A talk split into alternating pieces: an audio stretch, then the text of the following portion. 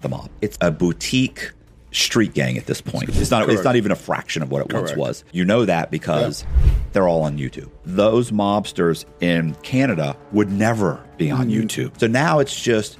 Oh, oh, you're a rat. Oh, oh, he's a rat. For me, cooperating, it's been nothing but upside. I mean, there's it's to me, it's like that was the best decision out of a series of long bad decisions. This was the right That's it, one. man. Um, one of six kids. Family emigrated from Italy in 1959. So they moved to Lisbon, New Jersey, which was basically an area that um, most Italians from my area lived. Also from Sicily, which happened to be where a lot of the mob guys lived. Uh, then um, my father left when I was two. So my mother raised, literally was left with six children didn't speak the language and we were pretty much screwed. So my mother was all about us. So she got a job cooking at a cafeteria so she could be off when we were off. And uh, basically, she just bootstrapped all of our lives to make sure we would kind of get what we needed to get. And to me, I you know had some temptations over time, but she I just didn't want to disappoint her. So I went kind of the straight route. I made sure I educated myself, and that's the luck of wood uh, to have such a great mom. Right. What about your brothers and sisters? Did they, did they ever any of them stray off, or they all kind of stick? Yeah, so my father was not a great guy. You know, like I said, he left uh, when I was two, left us all. And then we kind of re-engaged for a little bit, but for the most part was estranged. So he passed when I was 17. And he was an alcoholic and had some challenges, right? So um, my two older brothers, one doesn't drink at all, kind of follows, you know, the hero role, if you will. Right. But then my other brother followed down, uh, my father down that path, got into like drugs, and unfortunately, we lost him to addiction in when I was 21 years old. okay. Sorry. So, It, well, I was going to say it, it's funny uh, the uh, how with families of alcoholics, you know, you can pick the roles of the kids. that's correct. You know the I'm saying? hero, the imitator. Yeah, the the um, like you got the overachiever, the the, Yeah. the super. They have Yeah. names like they all Yeah, have the, the names. It's it's a, it's really interesting. Yeah.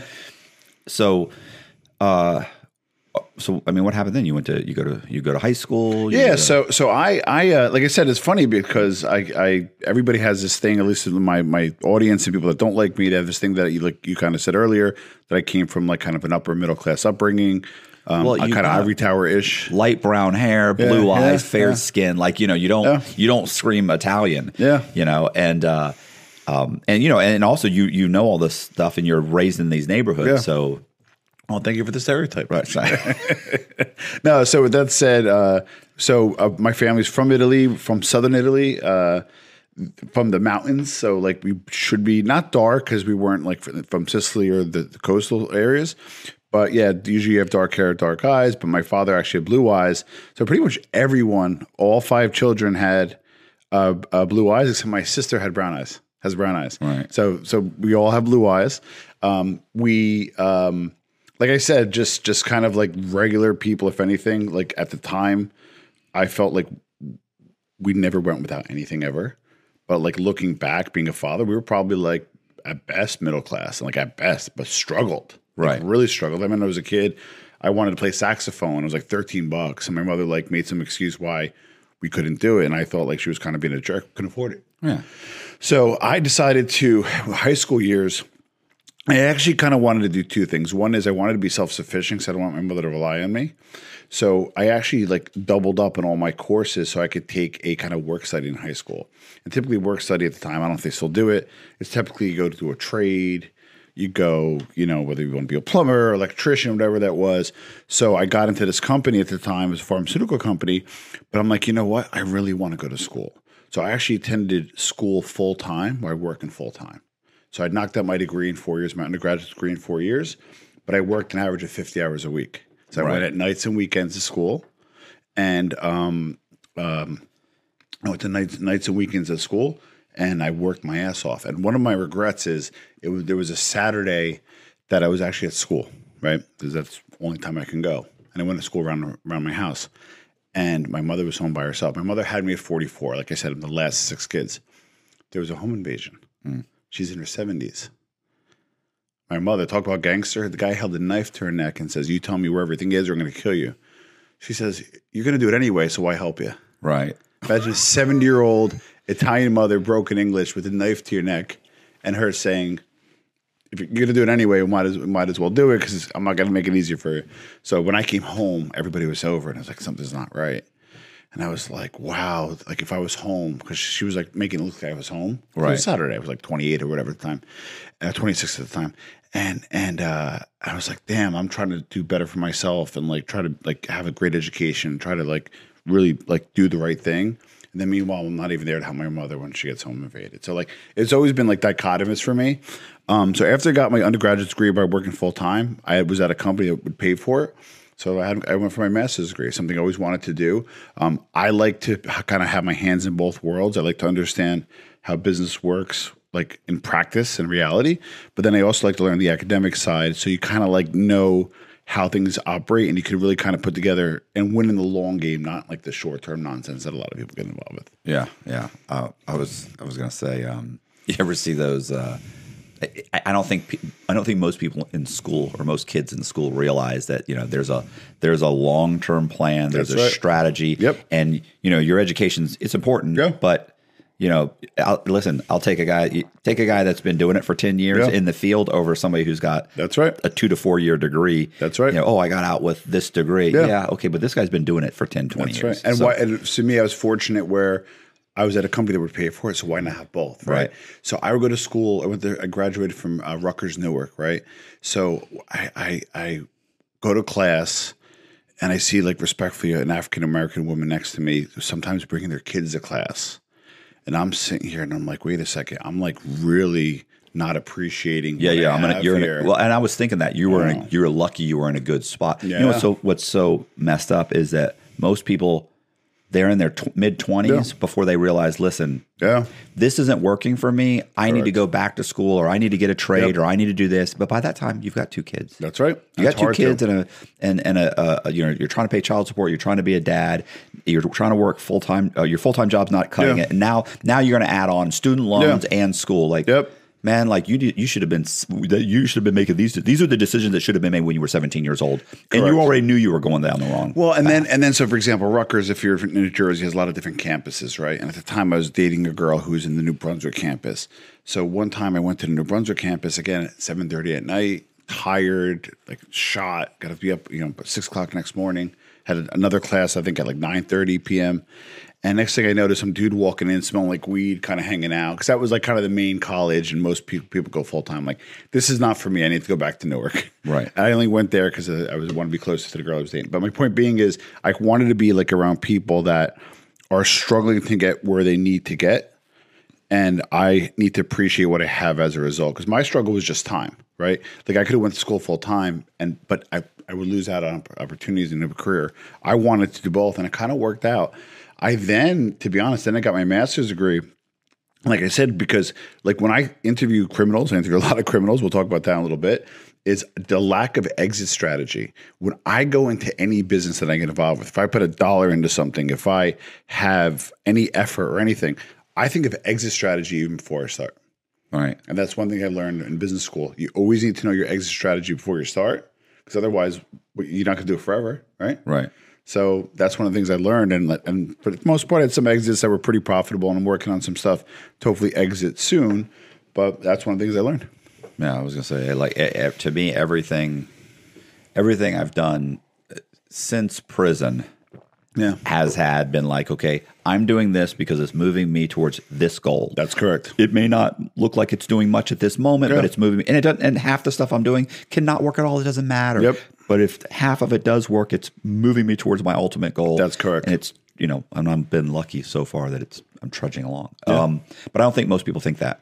Most people think about you know this weekend. They're they're they're in it for the short game. Yeah. You got to be in it for the long game. You have to put mechanisms in place to make that happen. You have to be patient. Yeah. um, like have a small company, but a marketing company, and on my team we we say fire bullets before fire cannons. Think about if like we were on a pirate ship and we were getting invaded. You only have so much gunpowder, right? Right. So if you start shooting cannonballs, you'd be out of gunpowder, we're gonna get invaded. But if I start shooting bullets, and once I hit the mark, that's when you put the resources out. That's when you take the extra gunpowder and start using the cannonballs. Once you kind of nail that pivot point, and then you double down. So you always got to experiment a lot. You're going to fail probably 90% of the time. But once you kind of get those wins, that's when you double down and that's when you win. So how you know how did that that whole thing morph into where you're at? You know, now, like Yeah. you started working for the uh, pharmaceutical company. Yeah, so I did How, that. how long did you do that? I did that pharmaceuticals. I did for 15 years, and then I got into. Wow, how old are you? I'm 48. Just turned Oh, 48. okay. Yeah. Sorry, I didn't know. I thought I was older or younger. Uh, well, I I just no, I thought you were. I thought Oh, you were in was older. I thought you were in. No, I thought you were in your forties, but you just threw fifteen years, and I'm figure you're got to be at 25 by the Remember, I started when I was 17. Yeah, but I still, for some reason, think Yeah. of when people to me when you graduate with your master's degree, Yeah. it's around 25. Yeah, I So graduated you my just added- master's. I think at 26 years old. Yeah. okay, yeah. So you just threw 15 years in, on top of that. I thought. But well, remember, I just a went. I went jump. concurrently. I went to. I, I literally worked full time while I went to school. Literally, I literally worked no less than fifty hours a week while I attended either an undergraduate or graduate. So I did fifteen years with the pharmaceutical company, and then I actually got into aesthetics. I used to sell Botox and fillers. Okay. and people were like laughing at me. The, my Italian family was like, "Call me the Botox boy," but it's a cash based business. Yeah. And when there's a cash based business, they pay really good commissions. And like when I was a manager, my top reps were making like 400k a year. It's not bad. Big money. And that Yeah, big money. say. So I did that for and like that's a, that's and that's in uh that's in New York. Oh, that's where a lot of four hundred thousand here in Florida. It's like a you're you're like a millionaire. Yeah, yeah. It's like a million a, a year. Well, not just that. You get like expense accounts. You get sometimes cars uh, uh, to pick you up for events. You, you uh, they pay for your parking. They give you a car. They pay for insurance. They pay for health insurance. So the total package is actually somewhat higher. But interesting enough is that's where I met a lot of the celebrities that I met through that because they would get Botox and filler from these plastic surgeons. Oh, okay. And that's where kind of like yeah, they want free product. You have the guy that has a free product. It's very like drug dealing, but in in the legal sense. I was just thinking about the uh, uh, there's a there's actually a a, a series on I, want to say Netflix called uh, something pain or something or not pain or uh, pain scam or pain heist or something like that. I forget. It was it was about it was about uh, oxycodone. Yeah. well, I will. I will tell you a little bit about that. So I'm in the pharmaceutical space, right? So I'm. A, I think I started in sales around 26. Just got my master's, got into sales. I actually worked in the Bronx for a number of years. That's where I started. So I would sit there in the Bronx, and I'd be in a primary care office selling allergy medications, and the Purdue rep would be there. And I'm like, well, wait a second. You're like the oxycodone girl. What are you doing here? Right. well, we're calling on primary care now. And I'm like, well, why? You go to pain clinics or you know, ortho or Yeah, I was going to say people that are in some serious pain. so like, their strategy and how they cause the, the we got to get them young. Well, they they literally caused the um, the issue that we have now. Of course, yeah, yeah. Where they called on primary care doctors. They would take them out to dinner. Some had a low barrier to entry. Yeah, give me the dinner, take me out, give me uh, free this, free that, give me baseball games. So they got a whole crew that way. But then the other way they do it is pretty smart. They would say, "Hey, Doctor Matt, you are a uh, thought leader in your area. Meanwhile, like you're primary care doctor in the Bronx, and you're half Medicare, Medicaid, and like, but meanwhile, this state was paying for it. again lobbying by the powers that be." So, oh, you're a thought leader, and you're going to talk about how these can be used first line Right. for pain. Now they give you a thousand bucks. They give you a car to go to dinner. You speak at a table with two or three Yeah, other was gonna say- doctors. I was going to, and we'd love for you to do a speaking engagement, and we'll pay you for the right. speaking engagement. honorarium. Right. And, and then and it's like, you know, no obligation to right. pr- prescribe the medication. That's right. Of course you're That's obligated. right. You know, Well, you know what happens? We had data on what doctors wrote. So now you're a speaker for me. Right. And even at the local level as a rep, I control a budget, how many speakers I have, or the manager be like, hey, use Dr. Matt a little bit more. So all of a sudden you know, you notice you're writing more, Mm-hmm. but you start getting four or five gigs a month. yeah. This does not include the jaunts to Cancun, Yeah. the the annual meetings, that kind of stuff. So, and the other part is the system was broke. So you're a primary care doctor. You went to school that whole time, and you're making like two fifty a year net, but you have four hundred thousand dollars in debt. Yeah. So now what? So now I need to make another fifty from Purdue, another fifty from Merck, I need another hundred thousand from here. Now you add it up, you're probably making more consulting than than you're actually getting from your actual job. And then what happens is they start writing these pills first line for pain. Mm-hmm. Now people get addicted. And they never really thought the fact like I just to that day stood out to me. I'm like, why would you be here at a primary care office? And not just that, in let's say the Bronx, there wasn't one rep. They had four different reps calling on the same doctor. Right. So they figured if if I liked him, I might get, write him out of relationship, or if I'm busy that day, somebody else will get me, and that's why we have the issue we have today. And then that's lead to fentanyl and all that kind of stuff, and it's scary. The farms that that was Purdue, and I know Purdue paid a big fine, but no jail time, Yeah. and they kept their money because they Yeah, put the- it in. They put in trusts that are protected. the Steckler family or Yeah. something like that. I, I, Scum- probably, scumbags. I probably said it wrong. Um, I was gonna say, yeah, it's kind of like the uh, cigarette manufacturers. You know, they're they're when they would put commercials on and they had Yep. like you know cartoons in them with cartoon characters smoking cigarettes. You remember the, had- uh, uh, what was it? Uh, Marlboro, the number one doctors recommended, number one cigarettes recommended by doctors. yeah, and you have a, and you, and you have- like- and, you, like- and, and you have a doctor smoking that- cigarettes See, that's where we're at a weird time. You and I are old enough to remember where there's those like such nonsense. Yeah. I remember that. Listen, my dad, Yeah. my dad who started smoking when he was 13, Yeah. he can remember when he said that the advertisement that he used to see was that smoking helped strengthen your lungs. He's like, so there was Can't a make this shit up. decade went by. He's like, nobody ever said that it was bad for you. Yeah. Like this is something that's good. It helps curb your appetite. He goes, it was cheaper than eating, and they were, you know, they were poor. Yeah. So you give, you know, if you're smoking half a pack a day, it's basically replacing meals. I mean, you're a skinny little kid, but you're 14, 15 years old. Your parents aren't pushing you really against it because they can barely feed you to begin with. Yep. I, I remember my father because I was with him on weekends later in life when he kind of came back around. He would smoke red Pall Mall, Pall Mall Reds. Yeah. My dad smoked smoked uh, uh, Pall Mall. Yeah, so Pall Mall Reds. I didn't know there's other ones, but it was a big red, a little kind of little king or something on it, a little line, whatever it was. He smoked gold. Sorry, the Pall Mall Yeah. golds. Okay.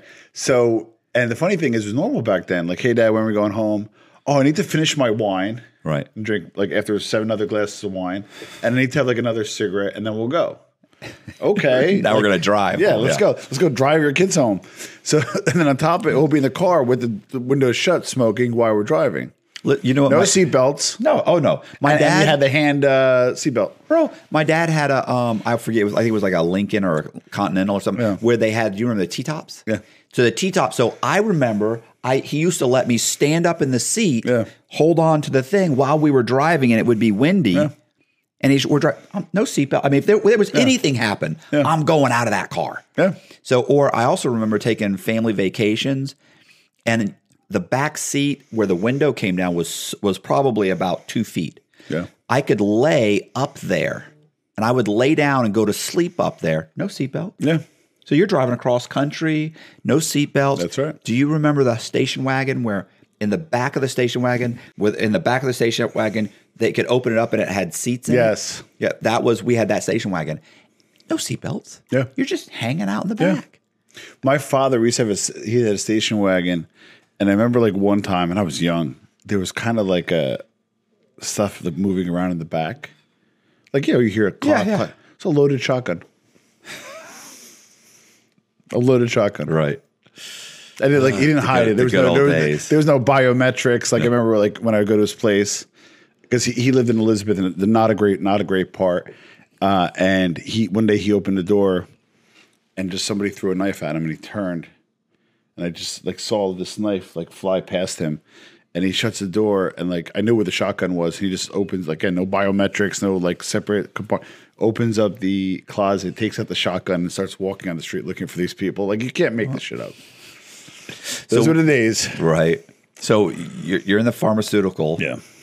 You go. Uh, you know what happens uh, during that time. So you. wh- I mean, why do you end up getting out of? Yeah. uh, So, so, so again, the kind of two parts. So in the pharmaceutical, and I just noticed like re, anything reimbursed wasn't making as much. So like I like you know as a phar- I was a pharmaceutical manager at the time, like kind of area director, and I was looking at my team. Right, they were making they were making good money. My top rep for them was maybe making one hundred thirty thousand, which is a lot of money, especially back then. But I just noticed they kept like hitting the comp plan, making less, less, and less.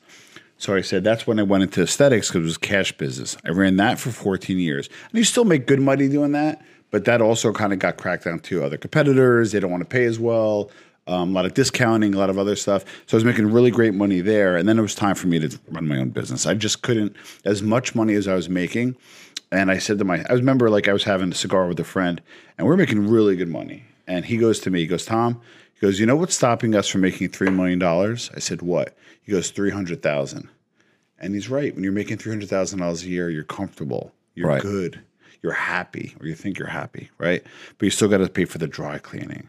You're still W two. You get crushed on taxes. All right. You're expected to have lifestyle inflation. Those two or three weeks off or 20 grand vacations because you're you got to live the life because you're kind of hanging out with these doctors Right. so there's like some transference going on so you try to keep up with the joneses and i said to myself if i want to make money i want to make it for me so i started a media company marketing company about 10 years ago Right.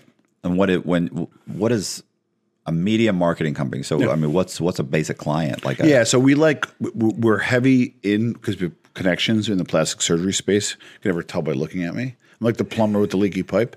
Um, so I should use my own people, but uh, I like high margin stuff. Like so, for example, if you are a plastic surgeon and you're paying us, let's say five grand a month, we get you one boob job, you make your money back. So we like high margin customers. So we tend to be heavier in cash based businesses and places that are higher margin, Mo- more on the again aesthetic and plastic surgery side. But we do other stuff. But then I kind of leverage that into some media properties. I own a large magazine in New Jersey called New Jersey Digest. We reach about a million and a half people a month, and I have New Theory, which is the podcast and magazine. What does the magazine do? What what do you? we have an online magazine that's mostly lifestyle. oh, okay. Oh, I didn't know that. Yeah. I, I- I have about four to five uh, uh, different streams of income. Four of them are passive, so that's why I'm able to do the show and that kind of stuff. But I have different like different irons in the fire. And you started a podcast. In uh, 2016, yeah. Okay. Yeah, we just figured that out by the way before you got here. We we pulled up the app. the audio my- the audio is terrible. um, Right. But I interviewed like Jordan Belfort, uh, Gary Vaynerchuk. I don't know if you know him. I, Gary I V. love. I, I mean, you know, it's funny. I don't really watch this stuff anymore. yeah, but when I was yeah. in the halfway Oh, house, forget it.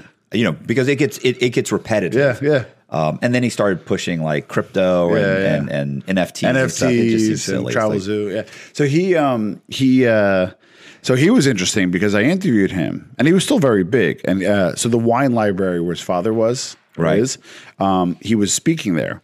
And I was able to get an interview with him. So don't mind you, this is when like he's he's big now, but he was like bigger back then as a caricature. Like Yeah. now he's Gary Vaynerchuk, the business guy, the mogul. But back then he would get like five thousand people to show up at a place if he was dropping Right. sneakers or something. So he was actually at the wine library at his father's place, and I had an interview set up with him. And there's about 300 people still online buying his wine. And he liked my move. I said, Hey, Gary, I want to come interview you.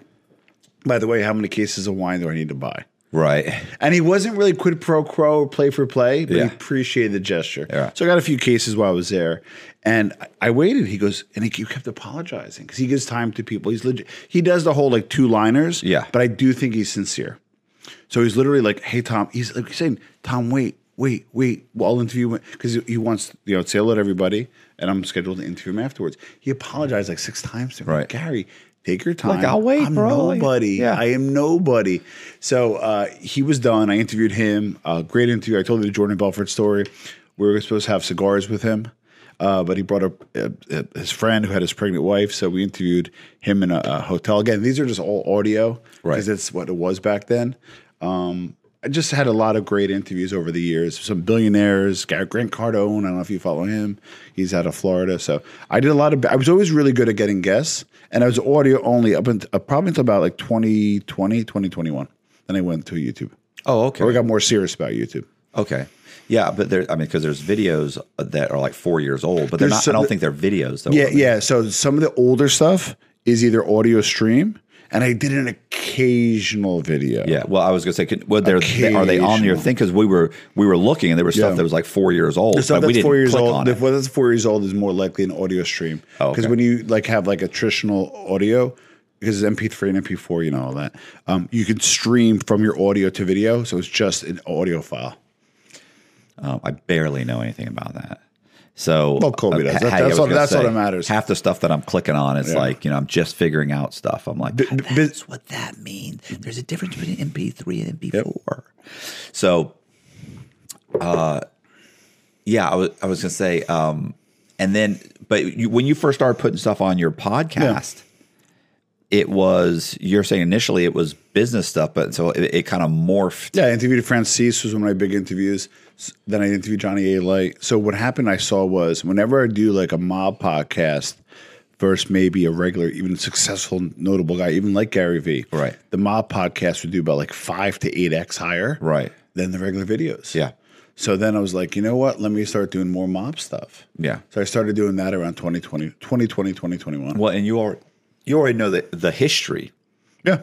right? Because you said you kind of basically grew up around these guys, like you were talking Yeah. about, like your your Yeah, my your- first my first cousin married my father's side married Sammy the Bull's niece. Um, we had uh, another relative marry uh, somebody in, who was a Jersey boss, and just was kind of like around all these things. Right. But what's interesting enough is my mother hated the mob. She abhorred the mob. She Right.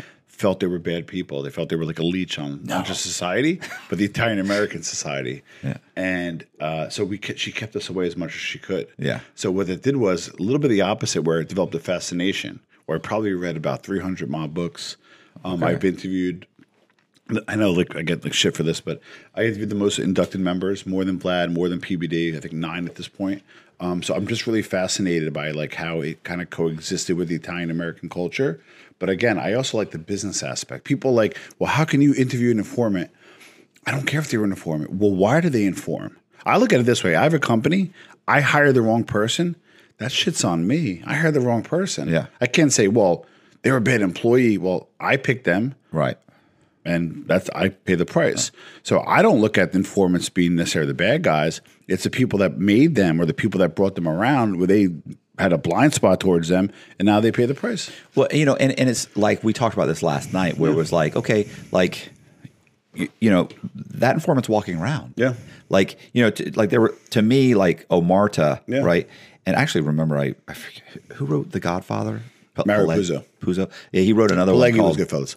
Oh, okay. Well, he wrote one. Uh, I think it was called. It was called Omertà. Yeah, and he talks about Yeah. the whole thing where it was like you know part of the kind of like what what we talked about last night, where it's you get arrested, you go to jail.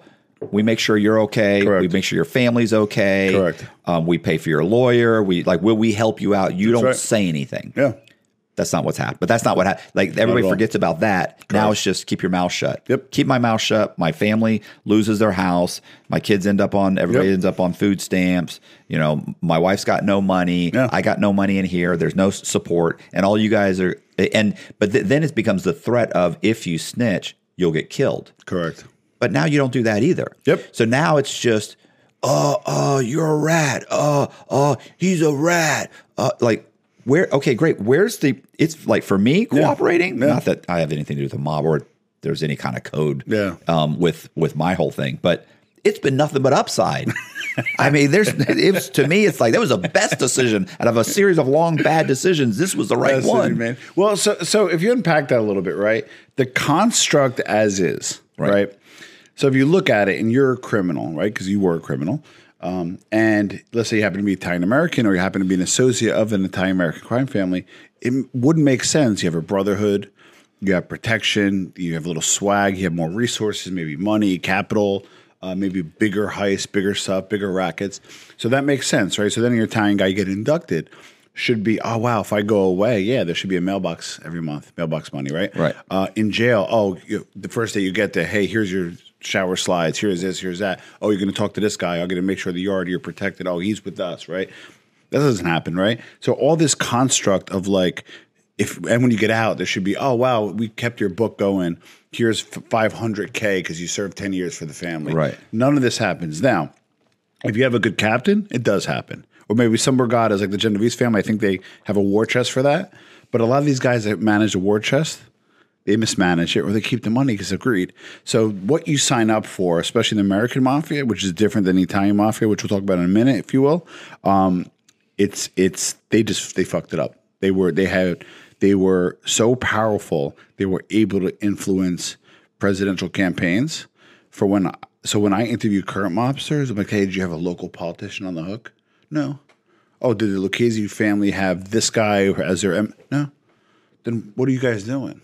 All right. You, you know what's so funny about that is that if you asked me, did you have a local politician? You did. I Well, that's why I brought it up. know? Yeah, you like did. I did have a local. Yeah. pol- I actually had several local politicians. I correct. actually donated to the mayoral campaign Yep. to both sides. Yeah. I mean, we, we went to all the functions. Correct. Like I had accountants, I had doctors, I had lawyers, Yep. I had police officers. The police officer, one, one of several police officers I worked with, where I was doing fraudulent loans for them and getting them cash back. right. Luckily, I was doing that because one of those guys is the guy that came to me Yeah. and said, "FBI's coming to arrest you." Yeah. To be honest with you, that really ultimately went bad. I should have just been arrested. I'd been better off.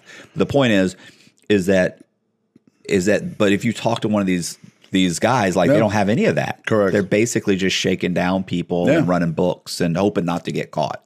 And and and and because they so, so if you really think about it right so the american mafia kind of at one point had some utility right? So for example you were in bensonhurst brooklyn howard beach morris park bronx even lisbon new jersey right?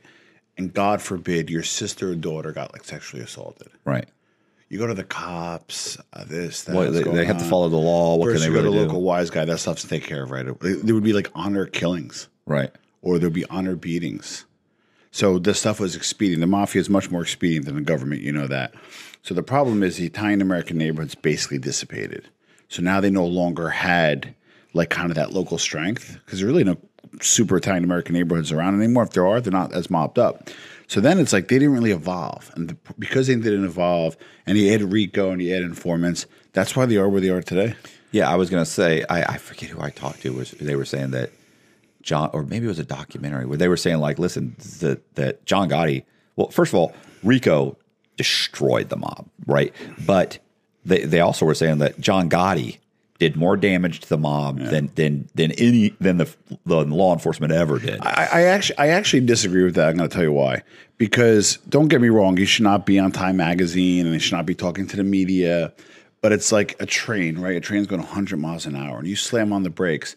There's going to be inertia for a while before it stops. Right. There was two critical cases in the 80s, actually three, but two to, to name real quick was the commission trial, which got rid of all the major bosses, right? And then the Windows trial, which took away one of the bigger rackets. So now you took away the leadership, you took away their money. The inertia behind that was like, well, Gotti came on board. He could have been the best boss on the planet. It just the, the they just did not move quick enough, and they weren't dynamic enough to to move. It was literally a chess match with the FBI, and they lost. Right. Well, I mean, he had he had a couple. He had a good run. He had a couple of uh, mistrials. Well, he had, he had, he had, he had, I think, a good six, seven year run at Boss, which is just kind of expected. You're at Right. six, seven years, you're you're legit. Nowadays, it's different. They're quieter, and you could have a nice run. But back then, six, seven runs. Paul Castellano. People try to make it look like Paul Castellano was chose by uh, Castel, uh, by Carlo Gambino, and then Neil Dellacroce, you know, was upset about it, and Gotti was upset about it. Castellano had a nice ten year run, but Castellano was taking the mafia in the right direction. They needed to go he more was- towards legitimate business. Right. That's what I, I had. I had heard just based on the limited knowledge Yeah. I have that he was more business oriented than he Correct. was. You know, not that he was above having someone you know taken out Yeah. or, or you know whatever breaking someone's legs or Yeah. anything, but he was very much more trying to legitimate uh, legitimize their the the mob structure. correct. So um, But to talk, but talk about exit strategy and generational wealth. So we have a family friend who actually has a Ferrari dealership here in Tampa and one in Orlando. I think the Tampa one is one of the largest in the country, and one in Orlando. But he also fixes them in in Elizabeth. So we're at his Christmas party, holiday party, and I see this guy come and he's picking up a Ferrari, and he's on the phone. And like you, when you pick up any car, hey, you got to walk through. Here's this GPS, blah blah. It's a Ferrari, so you Yeah. have to be. He's like, hey, well, the guy's trying to show him what to do, and how, the guy's on the phone right, had, wants nothing other than just get the keys and leave. right, right. I'll And- figure it out. Yeah. Yeah, and like he just didn't care. Right. he was like picking up a Honda. It was a relative Castellano. I don't want to say which one, but a relative cast Castellano. My point being is they had concrete companies that are still around to this day, chicken companies, meat companies. He set them up for like bigger things. Right. You know, like Colavita olive oil. That's Profaci. Right. So my point being is the guys that follow like kind of the business end of things and followed had like an exit strategy and generational wealth. Tony, Fat Tony Salerno was worth like six hundred million when he died. There was a time that if you were an Italian American man, especially an Italian American criminal, it made sense. If you're a wise guy now and you don't really super juice, then you're probably making like sixty grand a year. Yeah, I was going to say, and you're risking going to jail for ten or fifteen years. For what? It's, uh, that, that guy uh, I interviewed, uh, Jeff, right? Jeff uh, Nadeau, yeah. Nadeau. Um, and it, was- you know, he he gave a a great story Yeah. where he was talking about how um, there was a guy that got picked up that hung out with uh, Merlino, Yes. and they went to him and said, "We want you to cooperate," and he said no. And everybody else that got had the same charges were getting a year, eighteen Yeah. months, Yep. and he got like nine years. Yep. because he, they knew he could give them Merlino, and he refused to. Yep. So okay, we're going to hammer you. He was like, so you know, Jeff was saying like hanging out with these guys, they think it's cool, Correct. and they think, well, I'm not going to cooperate. Well, then you need to be expected to do ten years when you should be doing eighteen months. Yeah, I, I interviewed an ex. Well, he wasn't in the cartel, but he had cartel connections. And one of my always one of my questions I always had was the Italian mafia pretty much started the heroin trade in the U.S. Right back to the '60s. Okay. In my opinion, that's why they had Apalachin meeting in '57 because there was a meeting in Sicily. They said we're going to go ahead and control the national pipeline up until the '80s during the Pizza Connection trial. That was another important trial. So when Coke got big, why wouldn't the Colombians just go to the Italians and say, "Hey, you have 26 cities, you have distribution. Why don't you? Why don't we? We'll get it to New York. We'll get it to L.A. We'll get it to Chicago. You guys dis- distribute it." Cartel guys wanted nothing to do with Italian mafia because he increased FBI presence. Right. So that's why they went to other ethnic groups and themselves. They distribute themselves essentially now, or other ethnic groups wanted nothing to do with the Italians, You know, which was a big opportunity. I, I'm not. I don't condone drugs. Drugs have personally devastated my family's life. But from a business perspective, I think the Italian mafia uh, lost out because they did not get involved with drugs. The Ndrangheta, which is in Calabria, they got involved with coke early, and now they make fifty billion dollars a year. so do you know who Seth Ferranti is? Of course. I interviewed him. Oh, I was just going to say Yeah. you should interview him. He did. Yeah. He did. Uh, was it dope? I think it was uh, the documentary. Is it Dope Man? Uh, what's his name? Uh, uh, uh, uh, White Boy Rick. Yeah, yeah, but no, he he. I mean, he did that, but he also did. He Oh, just, he just Dope- did a recent one. Yeah, he did Dope Man. I think it was about how the Italians were the original Dope Man. Yeah, yeah, that. where he was saying like they, you know, they they pushed that they weren't, but they were. Correct. Like all these guys have been arrested for Yeah, a little here, a little there. Um, so we were talking earlier about, well, before the podcast, we were talking about how the so at one point, you know, the Italian mob, Yeah. the mob in you know Canada, Yes. the mob in the U.S., like they were basically all kind of on, par. with Correct. one another, Correct. and then you know like to me i give this to the you know to the fbi right Yeah. and to RICO and Yeah. how they pursued them you know insistently Yep. uh, and they've and i was like uh, you know like it's it's dead like it's over it's it's Yeah. it's a it's a it's a um a, a boutique um street gang at this point you know uh, you know, it's flashy, it's nice, it Yeah. looks good. Uh, It's you know, everybody knows about it, kind of. You know, they, it's got a, it's kind of got a sexy appeal to it to Yeah. some some people. Um, you know, but it's not the mob. It's not. It's not even a fraction of what it once was. Correct. And so, but you could, and and you one, I, I was saying, you know, you know that because they're all on YouTube. Yeah. Like, you know, oh, I'm even guys that people say, no, he's still, you know, even Merlino, people, everybody out there. Now, Merlino's not saying it, Yeah. but of course not. But guys are still out there saying, no, he's still running, you know, the Philadelphia mob and he's on YouTube. So, you know, and then you've got guys that are saying, I'm out of that life, or some of them cooperated, some didn't cooperate. You know, some guys maybe they just kind of retired and they started a YouTube channel. I, and I get that.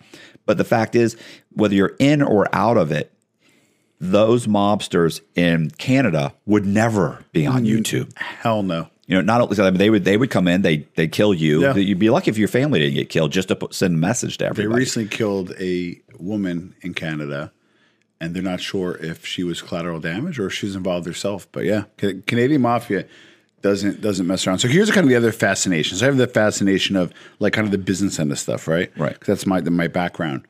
But kind of just step back for a second, okay? So you have Calabrians, let's say Sicilians, Canadians, and Americans. So all essentially Italian or Italian American, all eat pasta on Sunday, all have matriarchs, kind of similar cultures, but living different parts of the world. Now, in Italy, they have very strict mafia laws, believe it or not, 41 bis.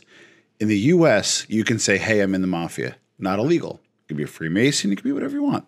Now, you can't participate in legal activities, but you can't be in the mafia. In Italy, if you're in the mafia, you're arrested just for being in it for mafia association. And they throw you in special jails and they restrict your rights. So in Italy, they actually have harsher laws. In Canada, the laws are much more lax, but similar to America, uh, we're detached from the motherland, kind of Americanized or Canadianized. So it's a cultural thing. So as the Americans waned, the Ndrangheta became the most powerful criminal organization in the world. The way they did it was first by kidnapping. In the 80s, they would kidnap anybody and anybody who had money. Getty, grandson. Oh, okay. They kidnapped his grandson. Right. And they negotiated whoever was down. To, I think they wanted, let's say, a million dollars or five million or whatever back then. They negotiated a certain amount because that's how much Paul uh, Getty could write off on his taxes. Right. Yeah. And then and, Granddad. and then the little bit and the little bit that went over, he he got it as a loan to his, the father, who was the father of the kidnapped son, and at an interest rate of like ten percent. So it wasn't like, hey, here you go to save your grandson or our grandson. Right. It's I can write this off, and you got to pay the loan to the rest. But the mafia knew that. Or the Calabrian mafia knew that. So they made their money off of kidnapping to the point there was actually in the Italian newspaper a section called the sequester. So there was sequester season, which is kidnapping season, where there were so many kidnappings to the point that it actually made national news, and it would say, "Hey, here's other people that are currently kidnapped." And they were Wow. all held for ransom. People paid them, otherwise they would kill them. So they made the money off of kidnapping.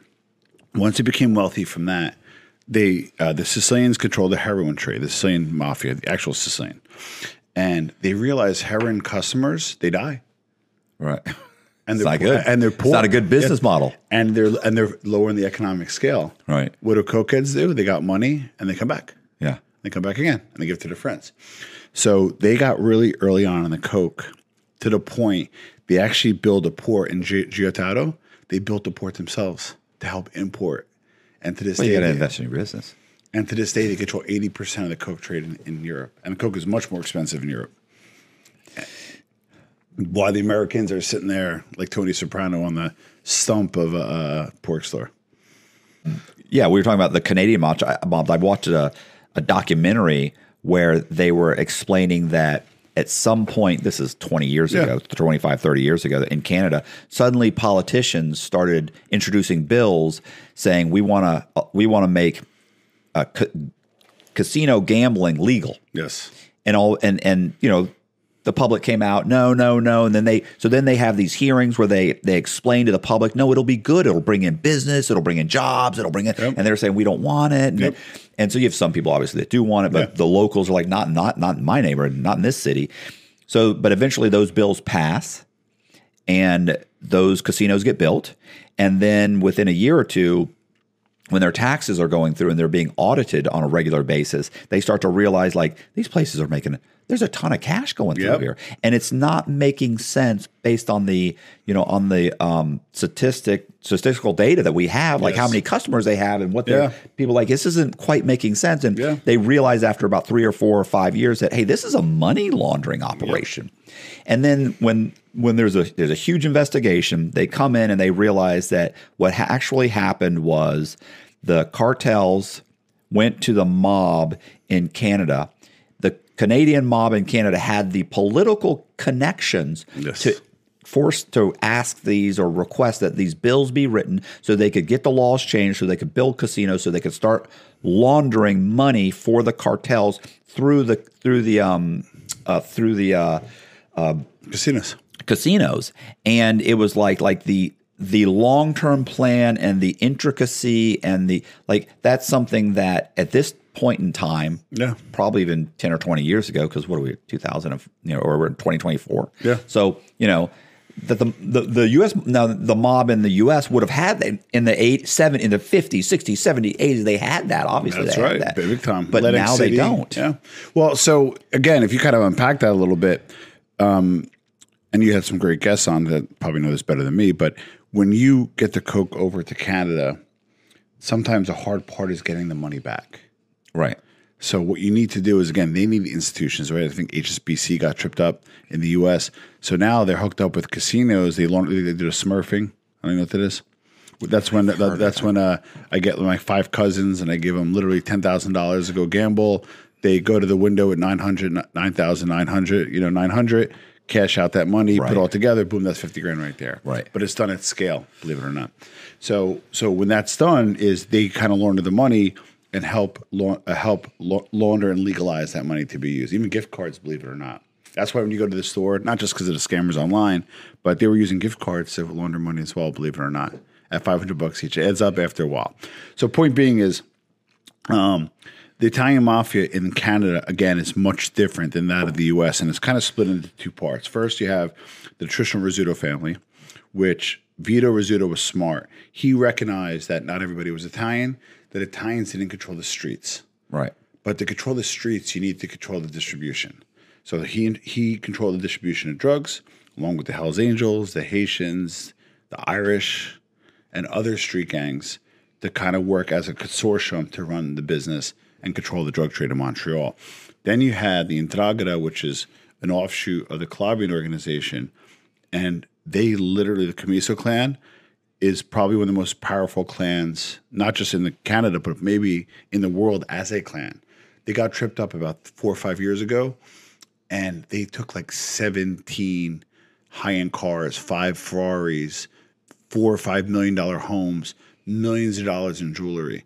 Somehow they got off on a technicality and they had to give it all back. But mafiosi here in the U.S. are running around with Mercedes, uh, Right. uh, Ferraris, Bentleys, Bugattis. They don't have that, but there they did. So they got off. I think because they had institutional power. But my point being is, the Ndrangheta are the big money makers. The Rizzutos are also big money makers to the point that they actually usurped the five families in New York by power and by financials.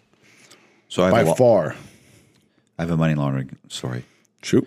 Um, Shocker. I, I have a not me. I have a, a buddy. Yeah. Although I did get hit with money laundering, but they dropped it.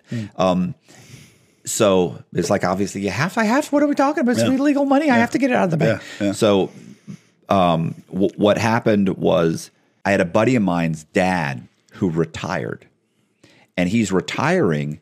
And you know, you can go. You go to obviously real estate agents, and, and they'll be selling businesses Yeah. like real estate. People don't realize that that real estate brokers Yeah, and stuff yeah. they actually sell businesses. So he goes out and he retired early, retired like in his uh, in his early sixties. Yeah.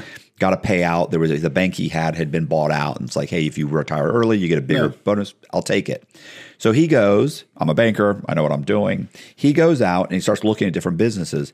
One of the businesses he found was a um, a laundromat. yeah. So he goes to the laundromat, looks at the guy's books for the guy that owned it for like f- like three to five years, looks at his books, and he's like, "This guy's making bank. Mm. He's selling this at for like half of what it's really worth." Mm. So he gives him Yeah. like three or four, like three hundred, Yeah. four hundred thousand dollars in cash when Yeah. it's worth like eight hundred thousand. Yeah. It's banking, and. He buys it, and literally, like the first month, it's already losing money. Numbers a think. lot Yeah. and the next month it's losing. And then so he fires some employees and then he goes in and he starts working some of the hours himself. And then the next month it's losing. And then he eventually after 6 months to a year, he gets it to a point where it's breaking even, but it's certainly not making any Yeah. money. And he's dumped like 300,000 or 400 whatever Yeah. it was into it. Yeah. And within a year and year and a half, he now he's using his pension to p- make the payments. That's crazy. And he went, "You know what? That's it." And after 18 months he closes it Wow. Completely. completely clo- like like oh, closes like he, he Oh, sells the machines off Yeah, yeah, he's like it's not happening Pennies on a dollar. and doesn't know what happened and I don't get it and you know we I worked so hard and I don't understand I, you know he lost this massive payout Well, right, right off, right on something like that. That's obviously so. When somebody's selling a business so cheap or inexpensively, is a red flag. That's part one, Right. right? And then number two is even in this day and age, to pay somebody that much cash is also another red flag because they probably deal in cash themselves. Right. So it's like, oh, I'll give you fifty thousand off if you pay cash. Another red flag. Right. Well, 'Cause- I was gonna say well, once again I, I don't know whether it was yeah. 50% off whatever it was it was a great deal Yeah, no, but But- but but, that but that's the, that Should have been a red that's the first red flag. But the second is, especially when you put out that kind of money, you actually say, "Hey, you know what? I want to hang out for two weeks right and just sit sit in a chair, grab a newspaper, grab your phone, and just hang out for two weeks." For It- another the thing is first of all why would you go into a business that you have you, you you've been in banking for your entire life Like you don't suddenly say, "I'm going to open up." I love everybody wants to open a restaurant. Yeah. What are you talking about? That's right. That's why most of them fail. You have no experience owning a restaurant. Yep. You open one, and within a year, six months to two, within a year to What two years, they're the cook is they out? go under. right. right. They go in. You don't know what you're doing. Anyway, um, so what happens is five or six years later. Keep in mind, this guy's been doing this for ten. The guy he bought it from has owned dozens of these things. Yeah. And he tends to now you don't he doesn't know this at the time, but five years later he realizes this guy's now been doing it 15 years. Hmm. 10 prior. Yeah. five cents. 15 years. One day he opens up the newspaper. He's been he's been indicted and he's been arrested. for money laundering. Money laundering. He's been taking drug money and laundering it through the laundromat and doing the books correctly. So it looks like the the, Yeah. the business is making a chunk of money, the revenue. And he's doing it for very little cash because his long term goal was I do it for five years, I put it on the market, I sell it, I make myself five hundred, I make myself whatever I was Yeah. making in general, and that money, Yeah. you know, plus charging whatever I'm charging to launder this money. Yep. But eventually, what happened was, you know, this guy got busted. Talked about this guy who talked about this guy who talked about the, how, how they're laundering their money. Yeah. They just washed him for a little bit. But look what happened to my buddy's dad. He lost his entire his payout, his entire inheritance, and he's living on Social Security. And he had to claim bankruptcy. Jeez. You had, you're, you're now 62, 63 years old, claiming bankruptcy, and you're basically living off of Social Security and a small pension.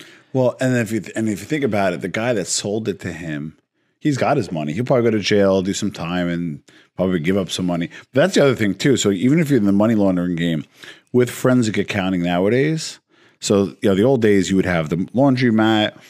And then the cartel or whatever would have a linen company, so you'd pay them. That's a, or vendors, you'd pay out vendors Right. and that kind of stuff.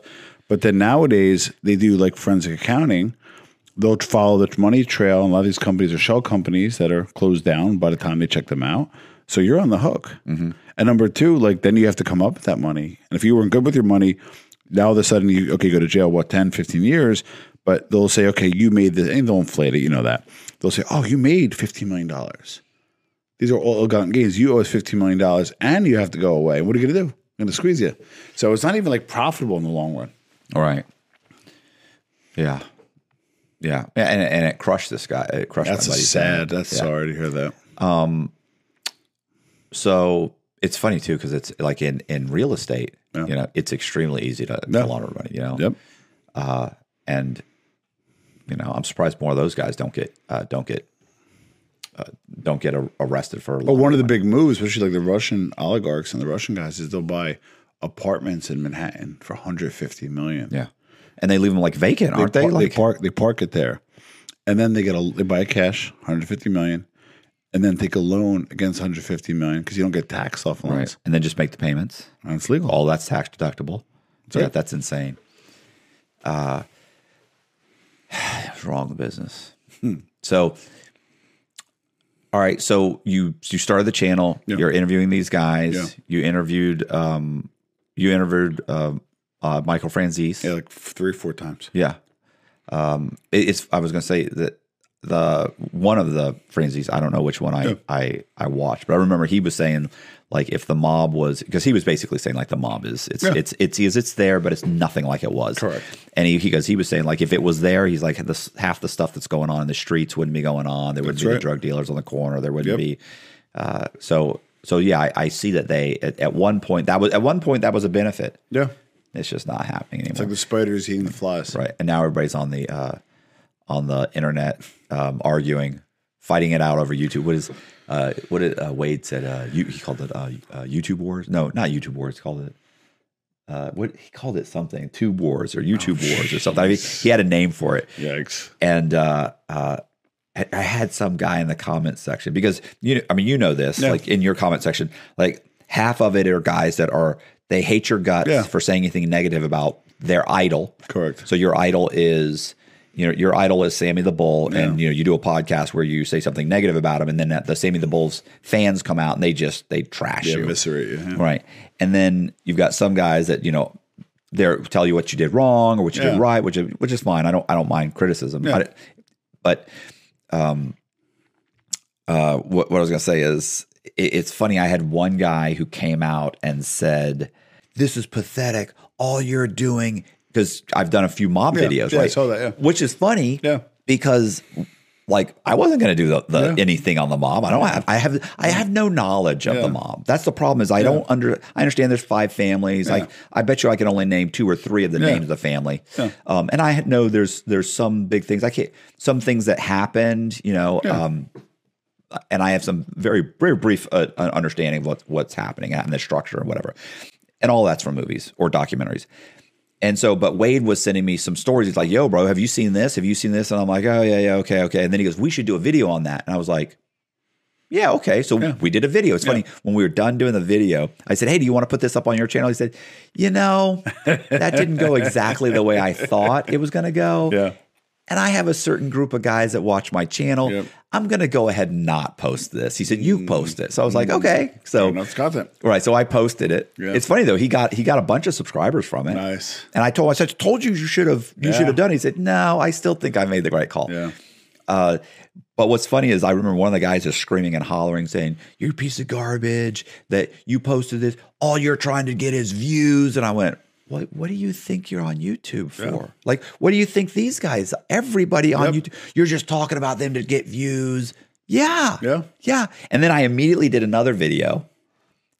You know, got another whatever forty five thousand views. Yeah. It's like, of course I'm gonna. You know, oh, you're just chasing clout. What do you think anyone is doing? Yep. Do you think that I'm going to make content about things that I like? Like nobody wants to hear me talk about, you know, my fascination with Elon Musk going to Mars Yes. or colonizing the universe or any of the ridiculous things Yep. that I spend my off time thinking about Yep. and watching videos on. Nobody wants to hear me talk about World War II, you know, and and my fascination with, you know, the European war versus the Yeah. that like, you know, these guys aren't watching that. They, they want to hear about crime Yep. stories. Yep. And this is something that's trending. You jump on the trends, especially if you have a channel you're trying to build. Correct. But it's so funny. I'll get these guys that talk talk shit. You know, your channel's going down if you're doing this kind of stuff. You're doing horrible. You're doing this. You're doing that. And I'm like, well, how's your channel going? I know you never hear anything. What channel? Well, I don't have a channel, bro. I got a regular job. Shut up. Well, my, my favorite is you do like a pretty long form interview, Yeah. and then somebody writes in the comments, "Well, you should have asked them this." Oh, oh co- come back to New Jersey, Right. Uh, uh, uh, sit down. I'll pay Yeah. for your travel. I'll pay for your car. yeah, Jimmy 21 wanted me to with, ask with, you. with, with like with like a cat face Yeah. with like a spike through it. how'd you buy your Escalade? Yeah, Right. And, and then and then and then we'll, we'll, wrap that up, and then and then we're good. Right. You know, or or Yeah, it's or, a whole presentation. Like, and guys complain about, like, bro, what's with all these commercials? Well, I don't know. Why don't you? Do you take the paycheck at the end of the week from your boss? Do you say, "Listen, bro, I'm not, I'm not here for all that." Yep. Like, if you think that I'm spending, I'm working. A, this is my full time job now, That's how you make your money. right? So if you're you don't work your full time job and give the money back, Yeah. this is my full time job. They have no idea how long it takes. And I've mentioned this before. I don't know if you've heard me say this, but I schedule seven interviews a week in the hopes that I get four. That's crazy. Sometimes I get five. Sometimes I get three. But so that's on average, crazy. Yeah. You feel people to honor their time commitments at least. No, I'm de- I'm dealing with derelicts. These are bank robbers and and and thieves and and guys that shoot people and they don't show up on time. I'm like, oh, uh, let me let me get your email. So you know, I talk. I'm talking. Let me Yeah. get your email so I can send you a calendar invite. And they're like, what? You know, a calendar invite so you can put in your calendar. Nah, bro, I got it. I thought this motherfucker's not showing. Like you don't. You're a grown man. You're in your fifties. You don't use a, a, a calendar. I got the Google invite from you. The because I asked you for the address last night, but then I looked. The address is in the. You run a very Of classy, course. very classy I'm operation here. professional. There you go. I just Yeah, but let me ask you a question though. So, so like I'm a, I like to think a reasonable person. I'd like to think right. So when we st- we talked, I liked you right away. I knew of you. Um, we had a lot of mutual guests. I wanted to come down in person. You saw we're sitting at the Hard Yeah. Rock. We had a great dinner last night at Bern's. We had a nice time. Yeah.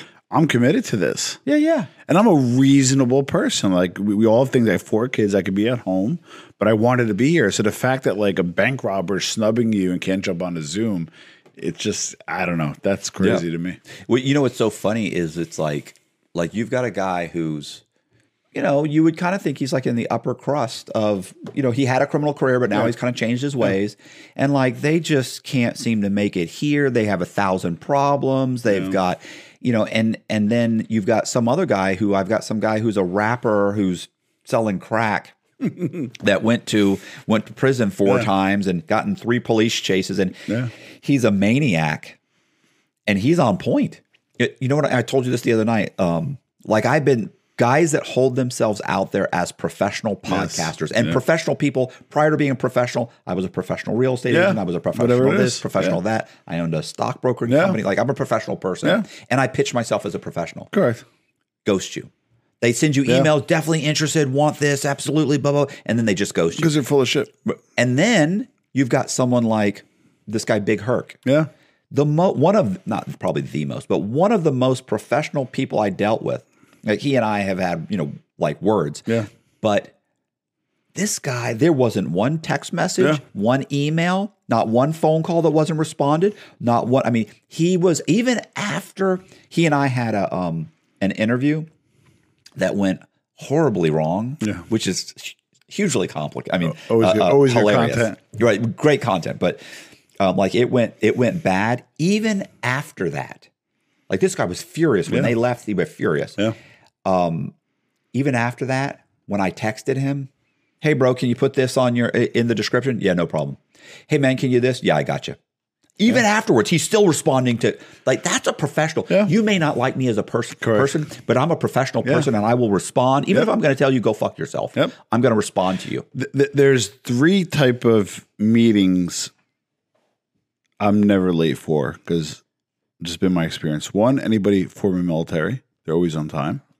Number two, former mafia guys, even associates, are very on time. And number three, anybody who spent any real time in jail, they're never late. Yeah, You gotta text be, me- You got to be you- in your cell at four. You, text me yesterday. It was bad. Well, we're, my wife's getting ready. She takes a little bit to get ready, and I'm like, we need to be on time because he will be there early. I was.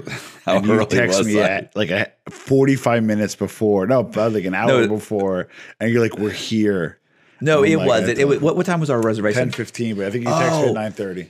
Yeah, I, yeah, nine thirty. I texted you because we we we got there. We parked the car. We Yeah. sat there. I said, "Well, he said he was going to be early," Yeah, yeah. which I figured meant a little early, like in, the, in, the, in, the, in the business world, as a business guy, ten fifteen, I'll get there like ten ten. 10. right. to me, my dad always said, "Being on time is being fifteen minutes early." Yeah. He's like, and that means If you're not early, you're late. right. He and I'm like, he's like. I'm like, well, what if there's traffic? Is, you should have accounted for that. Yeah. Goes, all of that needs to be. If you're in, if you're earlier than 15 minutes, it's only because the things that you accounted for didn't happen. Well, so exactly. So so again, like because of the nature of the podcast and just people that I know and friends, even associ- associates personally and professionally. Again, if you're in the military, we're in the mob, or incarcerated at any given point, I try not to be late because those people are never ever late. Yeah. Um, yeah, in prison it could go bad because nobody's suing each other in prison. Yeah. Uh, so you know, you don't, you don't want anybody talking bad about you in prison. So there's there's all it's amazing how amplified uh, normal behavior is in prison, how badly and quickly it goes bad. Well, because I mean, there's not much else going on. You, you have to maybe focus on whatever drama is there. No. Well, and the only thing, the, well, that and the only thing you have in prison is you know kind of your uh, your reputation. As your currency, yeah. Right. So it's you know if that, something goes wrong, then you've got to you know you either have to take it. Now you're kind of just being punked out, like you're Yeah. just uh, anybody we can talk to you any kind of way. I got a business idea for you. okay. So you got like now I don't have like that much money, but you got guys that have more money than me that are a little crazy, right? Right. Like they're business guys, alpha guys, maybe played professional sports and or or even um, uh, college sports and other gazillionaires, right? I wanted to create a hotel that's an actual jail run by former prisoners, right? Right. Former prisoners, uh, uh, former law enforcement, and like there's safe word to the safe word. So like there's legit like you're being incarcerated, like you pay like fifty grand, you get there for like a week, and you are in jail. There's people that would pay for that, especially the Japanese. Especially the Who's gonna put Who's gonna put the money up to do it? especially Though? the Japanese. Well, that's the only thing. If you want like those brick and mortar, it's a little expensive. So maybe the cap cost will be a little high, but I do think people would pay for it. I was thinking about this. I, I want an actual.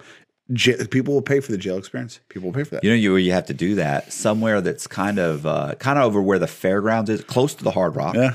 Because that way, they because there's there's property there. Yeah. You could build there. They are close to. They're, they're about an hour Major airports. hour yeah and they're an hour and a half away from disney Yeah. they're 30 minutes away from um Busch Gardens Yeah. they're right next door to the hard rock Yeah.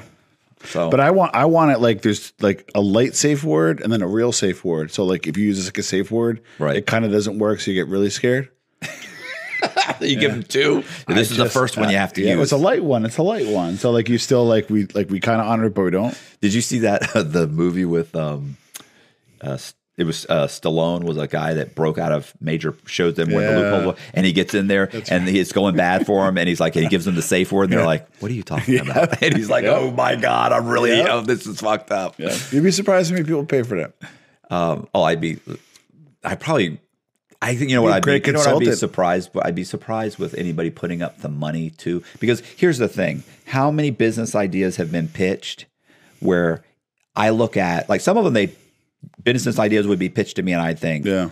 great idea, Correct. but there are min- some of the biggest ones Yeah. are ones where if I've been sitting at the boardroom and you'd walk in and you'd said, "Listen, we're going to bottle water." Yeah.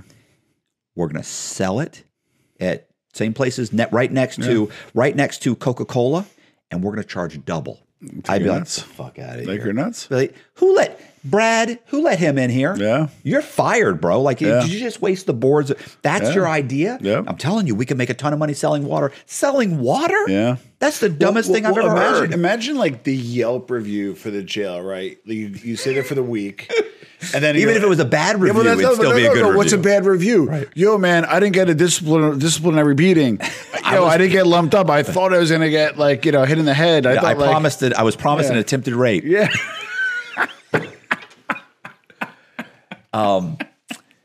You know, so I. and know- then what does a good review look like? Listen, listen. I have a better idea. I have a better idea Poor Colby. Um, because your idea requires millions to invest. Um, my idea is it doesn't require that much. Uh, so I have a buddy named Eddie Sorales. Eddie Sorales is It's a great name, by the way. Eddie Sorales. Yeah, Yeah. Uh, he's he's funny. Uh, he guy. He's he's in Tampa. Been in Tampa Heights, which is basically like Ybor City, Tampa Heights. Those are right around Tampa. They're almost downtown Yeah. Tampa practically. So he's been in Ybor City and Tampa Heights. He owns a ton of real estate there. He's made gobs of money. He's bought up. So he's like a year older than me or a year younger than me, but mm. we're about the same age. So he has gone, he's like, I can't even buy, I can't even buy real estate in Tampa Heights. I can't do it. He's like, he said, not not only not that he can't afford it. Yeah. He said it makes him so disgusted with how high the prices are yeah. because he knows I bought that building for forty thousand dollars Yeah. twenty years ago, and now it's selling for seven hundred and fifty thousand dollars. Like I remember buying that building for, for it was on it was it was up for sale for hundred thousand dollars, and yeah. and I wouldn't buy it. Now it just sold for 1.5 million. Wow. Even the building he's in, I think he paid a hundred thousand. It's probably worth about three and a half million. The building he currently li- uh, houses his place out of. So Eddie went and started buying up property in. I want to say it's it's Vir- it's like North Virginia or South West West Virginia or something. Anyway, New Frontier. somewhere out in, in, the, in one of these areas. And this was a little town. Uh, so this was a little tiny town that had an industry. It's about 15 minutes away from the from the interstate, Yeah. uh, which and once you jump on the interstate, it's 30 minutes away from whatever the closest city is. So Yeah. it had an industry. That industry closed down 20, 30 years ago. Like a moved- foundry moved to type China. town. Yeah. So it the this the town shrank dramatically, then it sustained itself from retirees and whoever was living there, and it slowly shrunk every single year. So you have he's able to go in and buy. You're buying two thousand square foot houses for eighty and hundred thousand dollars. You're buying buildings. He just bought a motel for like 400, 500,000 like a it was like a, it's like a 50 room hotel. He's like it's $10,000 a room. He goes it's already making up we're already making 5 4 or 5,000 dollars a month. Wow. So he, he's buying up this whole town. Yeah. And he's like, and, and I'm like, oh, that's great. That's great. He's like, it's really, it's, it's great because it's so cheap. You can't lose. Yeah. He said, but it's a town that's dying. And he's like, and I'll make my money. He's like, obviously I'm buying it. I Yeah. do some renovations. I can easily sell it. He said, I'll- and he's always going to make money. The guy's, the guy is brilliant. It- Yeah. it- when it comes to real estate, he's insane He's it. Yeah. Um, but he's saying like he he's like I just I wish I could figure out how to get this you know turn this town back into something. Yeah. And I was and I said, "Oh, I said I know exactly what you could do." Cuz and he has he's got a bunch of buildings that are like commercial buildings. yeah. They have retail spaces at the bottom, they've got uh, living spaces. Mixed use. Yeah. Right. I said, "Bro, I said, you know what you ought to do?" I said, "The problem is it would it cost half a million Yeah. to do this. Go in that building, build multiple studios, build cheap, cheap, cheap uh, like rooms where there's bunk beds. Yeah. Get extremely good Wi-Fi, and you know get the camera equipment, everything, and then put get people that want to do YouTube to come in Podcast uh, And, yeah, creator studio. Exactly. Brilliant. Do a do a an Now incubator. yeah. Do a massive incubator. Yep. So so think about it like this too. If it's got you got eight true crime guys, Yeah. I can fly in. That's Uh, right. Fran, and knock out. We can all interview them over the Yeah. cour- and we've got a nice room for And you. you split the costs and the revenue. Split the right. It's going to cost you seventy five bucks to interview this guy. Correct. I seventy five bucks. I get the in person. Yeah. Yeah. You don't have to build a studio. All you do is you rent your room for this much. Yeah. And it, and think about it. Maybe in six months, your YouTube's probably paying for everything. Yeah. In a year, it's probably paying that and putting a couple And, and if it's an incubator, you could probably take a little piece of each of the businesses. No, oh, exactly. You could set it up where it's like, we'll set you up your YouTube, and I get twenty percent of the revenue. So how, how you know does it take long? And here's the thing too: you don't really have to after the first year. You don't have to advertise because part of these guys, part of these kids that are moving in or these Yeah. YouTubers, they're going to be talking about that place. Yeah. and then you're going to get droves of guys coming in and say, "Bro, I want to do it." Yeah, I don't know if you followed that, but there used to be like big TikTok houses uh, in LA. Yeah. So so that's kind of that, but for YouTube, but on the professional level. Yeah. I actually so I started uh, using the studio and great guy. So I invested some some money there. And in his studio, he's doubling down on podcasting being the new escape room. So instead of like going out to the movies or going here, going there, guys' night out or girls' night out may actually do podcasting. So he's seeing people rent the studio as a one off. So he sees it as kind of the new experien- experiential thing being podcasted. Or imagine having, for example, your grandmother and having a, a conversation with her and filming that Right. and then putting it in a capsule and showing your children 20 years from now or whatever that is. So I think podcasting is unlimited if you do it the right way. That's super good. That's Yeah. I like the idea Yeah. of interviewing. Listen, I would, and I even asked my sister if I could interview my mom, and she was like, "No." You know, she, you know, and and my Oh, sister, tricky, yeah. You know, it, because my mom. Listen, I do my mom's voice, and whenever I do my mom, and I do an imitation of my mom, like like eh, people die laughing. Yeah, she was I, I- hilarious. But I would see. This is where kind of my interest would be. I would like to hear her standpoint and her experience as she what she went through during your whole. Yeah, I don't even know that she would even talk about it because she she she just you know, like, I she I don't even know that she watched any of those shows. Like Yeah. my my she my sister watched it and then she's like, oh, should I watch it? Can you can I should I? And my mom would go, no, mom, you don't want to watch Yeah. it. And she'd go, oh, okay. And she you know, and I get and really thank God, like thank God my my sister you know protected her from me, Yeah. um, and from that whole experience. But But your mom came and visited you like every. every two weeks, yeah. Yeah. yeah, But you know, still, you're just her baby. That's all she sees. So God bless. I got another business, another idea, He- and this isn't my idea. This is my buddy Treon's idea. Okay. uh, Treon owns a, a, a bunch of gyms in, in Tampa. Sweet. Great guy. Treon has great ideas. He never does anything with. He basically just runs the gym. Well, an idea is nothing without execution. right, right. But he has good ones, and Yeah. you know, and then he, he can point to probably ten of them and be like, "Yeah, you know that guy that did such and such." Yeah, I'm the one who gave him that idea. Hmm. Like, why didn't you do something with it? He's like, I don't know, bro. I'm running the gym, and, you know. Um, so uh, what his idea was, and I really thought this was pretty cool. He said, set up a table where people can come and have dinner and they record. So it's a couple, Yeah. you know, like us last night. Yeah. We come, we're going to have dinner. We're all going to shoot the shit. Yeah. He's going to set up cameras, Yeah. record the whole thing. So you bring the food, you Yeah. get the order, whatever. You order it from pre, you pre-order from whatever Outback Steakhouse. You bring it, somebody heats it up, somebody makes it all nice. Yeah. They come in, okay, great. We sit down for two hours because our we were there two. How long we were like three Yeah. hours, four I hours, four, yeah. right. So you sit there for three or four hours. Yeah. A couple of lawyers joking around, goofing Yeah. off. A couple of their wives talking Yeah. shit, laughing, and whatever.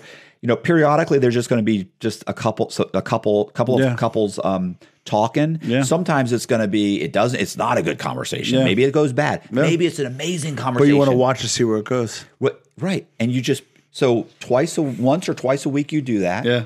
That's three or four hours of content Yep. filmed extremely well. Yeah.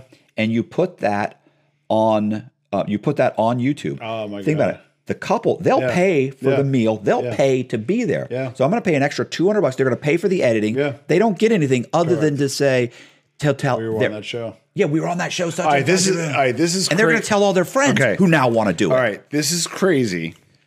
So I just interviewed. Shout out to Kevin Interdonato. He just re- gangster movie Bastard Sons. Good guy. Um, so I was with him and our sound engineer, and I said something slightly different, but along those lines. I said we create a YouTube channel that each week there's a new creator, but you can never be on more than once. Okay. It's kind of something you're saying food. I would say do a podcast. So it would literally just be the whatever channel, and each week you sign up and you pay to be on the channel, and you control the content for that week. You have one show, one week, kind of similar to what you're Right. doing, except you do food. So I thought of a very similar idea. So I think we should explore it. Yeah, yeah. That it- listen, I listen. I'm And the people would pay to be on it eventually because like, oh my god, that has so many subs. I want to be on that. listen. I've had great. I, I've had great. I've had some horrible dinners, but I've had some great dinners. I tell you what, I interviewed this woman who was a former madam. Oh, eh, You might want to interview her. She's actually great. Former high price madam who, listen to her, her whole business strategy was she's bringing women in from Brazil. It was South America. Some they come in for South America on like a three month visa. oh, They're they escort for three months. They go back home with thirty grand, twenty to thirty grand. Mm. She's pocketing twenty to thirty on each is, one. yeah, yeah. So they're coming in for three months, working her clientele, and then they go back, and they're thrilled. They show up there with three hundred thousand dollars. You show up in Brazil with with, with uh, thirty thousand dollars. Oh, it, yeah. You're like it's like two hundred grand. Yeah. you know they're they're buying a, a nice little condo and. Yeah. You know, and going back to school. So, and she's like, "Oh, I had girls that were they're coming back and forth, back and forth uh, every year, every whatever. They'll come back for two weeks here, two weeks there. So she does this. She makes a bunch of money.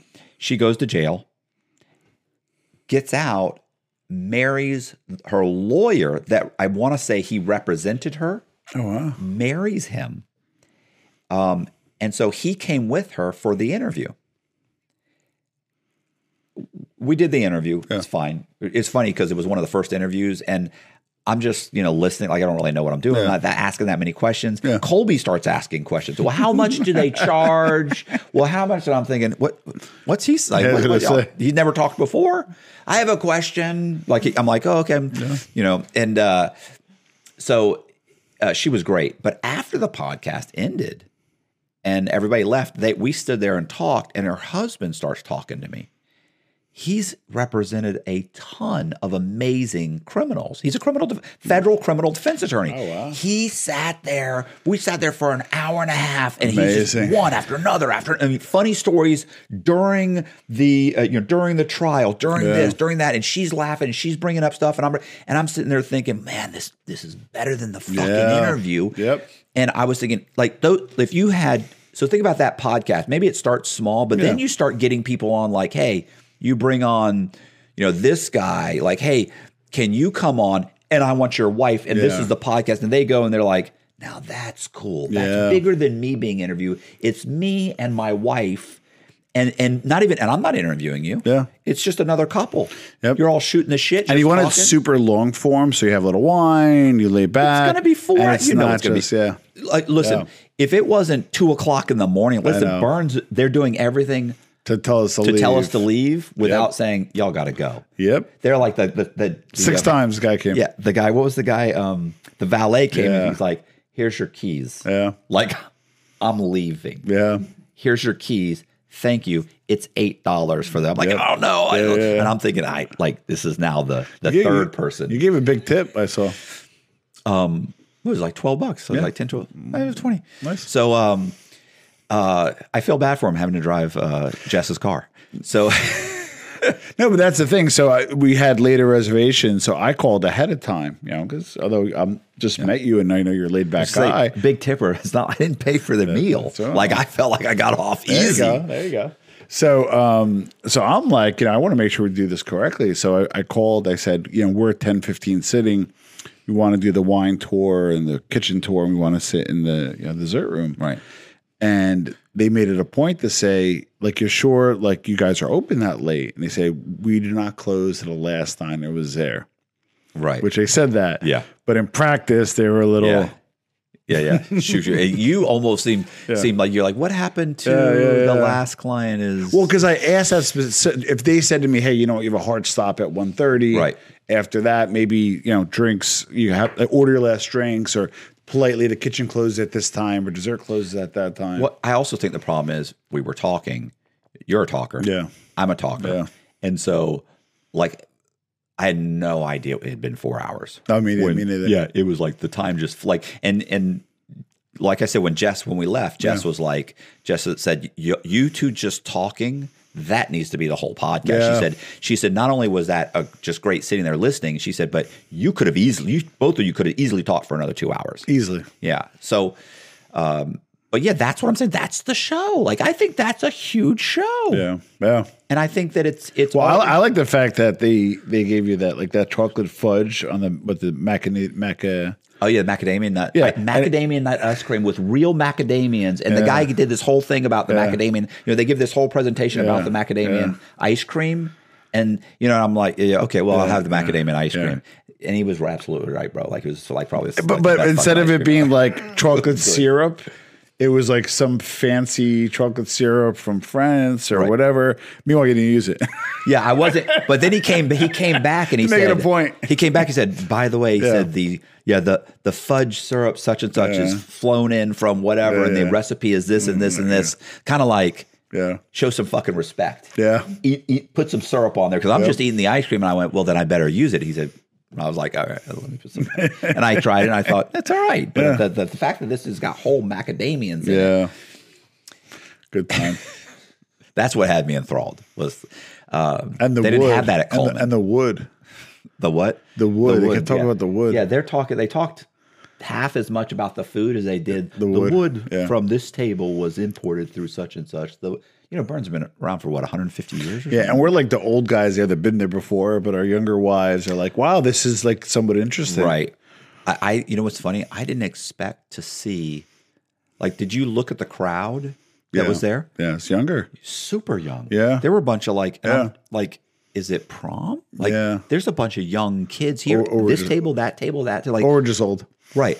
Yeah, we're the old people. Yeah. Like the oldest people that were there was Yeah, us. Was us. Yeah. You know, and I like to joke around, oh, I'm an old man, I'm an old man, but I don't really think of myself like that. So I'm sitting there thinking, what's a lot? I, young want to. I want to give an observation though, and it's not not a bad one. So knowing you a little bit, you're kind of a guy that like is very observant and very intelligent, right? So when he was kind of going through the different stations and going all this stuff, if you really kind of like cared about it or you know like listened, because I think you were listening, it was super interesting how they had seven different people touch a salad, how they had uh, uh, 14 people literally cut onions. You can care less. I'm not a food person. you No, know, but and you're it- very you no, were very much a food person. You were very Yeah. interested in this, Yeah. interested in that, and you're asking questions that I'm like, I'm like, I don't even know what the question you asked was or the relevance, but it was important to him. And he was like, actually, and then he gave a, a, a three or four minute, you know, response to it, and I'm like, well, that must have been a, a great co- a question. Yeah. Like I don't know. And what- then he did like the wine routine with the candle and check for the sediment. And for you, it was watching grass grow. yeah, you well, you and and then you pointed that out, and I turn around and I look at it, I'm like. Yeah. Yeah. So it's great. I like the way it, it glitters. Um, I, but I No, don't no, know. so, so, so watch. So, so, And I so, don't drink, though, too. Well, okay, which is fine. But so, so this is the reason why I bring it up because you brought up Coleman. So now I've never been in jail, never been incarcerated. However, because I had very humble beginnings, I appreciate this whole journey because I shouldn't be here. Yeah, well, I'm on bar. I'm on bar time. So you coming from incarceration, I thought you'd be like a, you know, you you know, and that's doing we, we had this conversation Yeah. where I said people have the wrong impression of me. Yeah. Guys, even in Coleman, they've been locked up with me for four or five years, Yeah. who you would think really know me. yeah, They would say, "Bro, what's the first thing you're going to eat when you get out?" Because that's a common question. Yeah. And I would say, they're like, like, what have you been craving? They're thinking lobster. Yeah. They're thinking, you know, all, all you know, filet mignon. Yeah, they're yeah, yeah, and I, and I'm and it was always I'm like, I want a McDonald's hamburger, Yeah. the cheeseburger, the little one. Wow. You know, a little cheeseburger with onions. Dollar menu. Yeah, that's what I want. I want a cheeseburger. God bless. And maybe like um, pistachio. Uh, ben and Jerry's used to have pistachio heaven ice cream. Yeah. pistachio heaven ice cream and and a hamburger and fry. I like fries and a coke, Yeah. like a fountain Yeah. drink.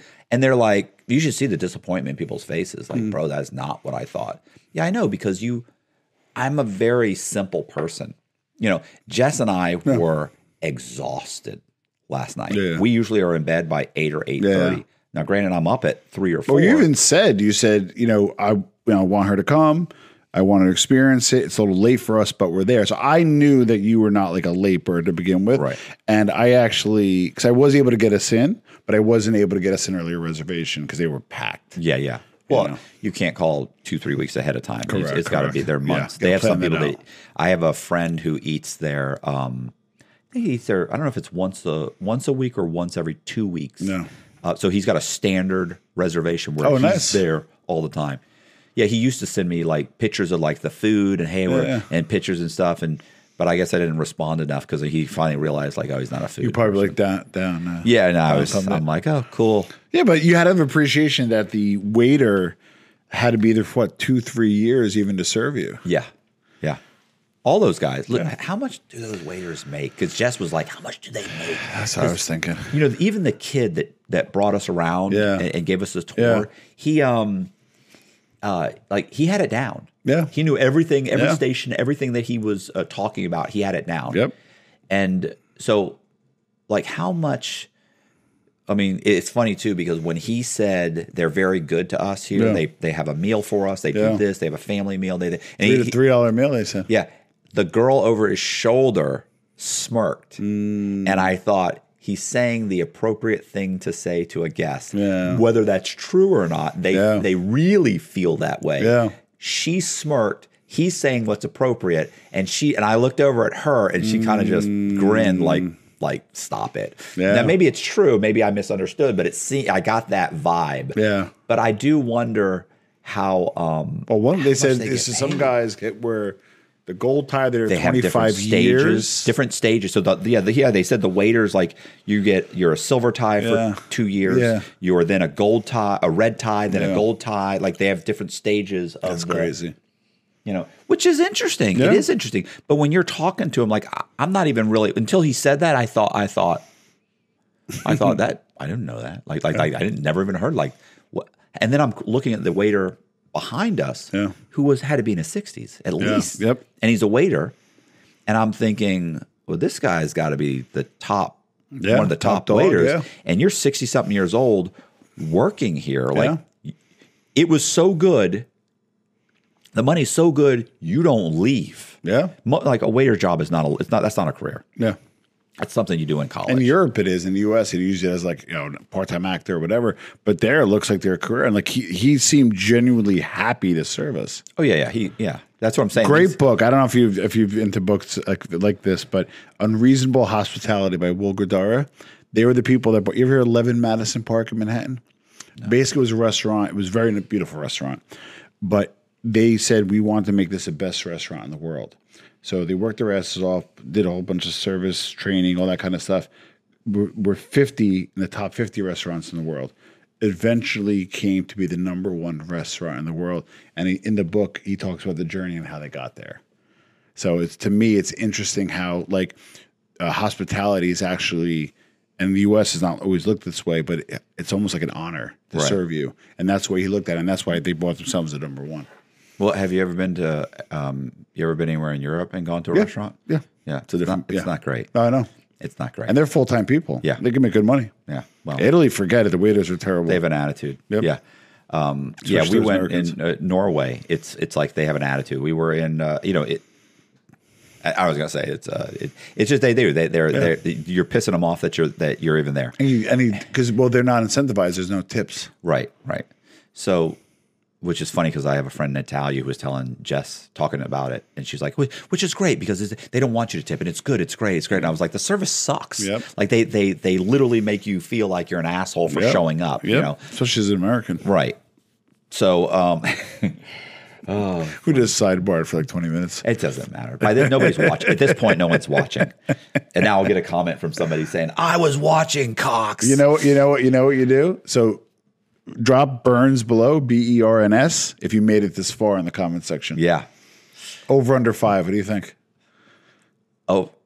Oh no, it's over. You think so? It's over. You Yeah. think five, okay, Listen, Listen, over it- under it's- ten. I'll mention Bern's. I say 20. Yeah, I was gonna say Okay. um, Colby. Colby's like you know, like sometimes I'll do an interview and I'm like, oh, I'll call him up. I'll like, bro, I just did Yeah. a stream interview. It was horrible. Yeah. and he's like, it'll still get 3,500 views. Like, like at the minimum, I've got 3,500 people that are That are just hardcore, They're at least gonna watch some of it. Yeah. I got about a thousand guys that will watch the entire the entire. That's thing. awesome.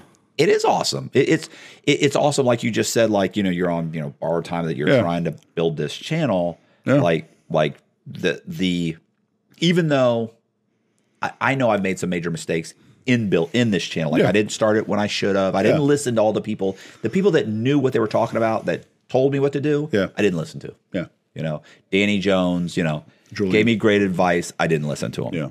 Um, By by the time I did Julian's, I had just started. You started channel. to. So, um, well, I love Julian's story. He's great. You know, um, you know, I love you know quitting this job that you've been working towards your entire life to start YouTube. car. Like, bro, In the Jersey. I'm going to go like, live back yeah. in my parents' spare room, and I'm going to use the other spare room as my right. studio. Dad, will you please let me do this? Yep. Can you imagine his dad? Uh, go like a fart in church. Oh my god!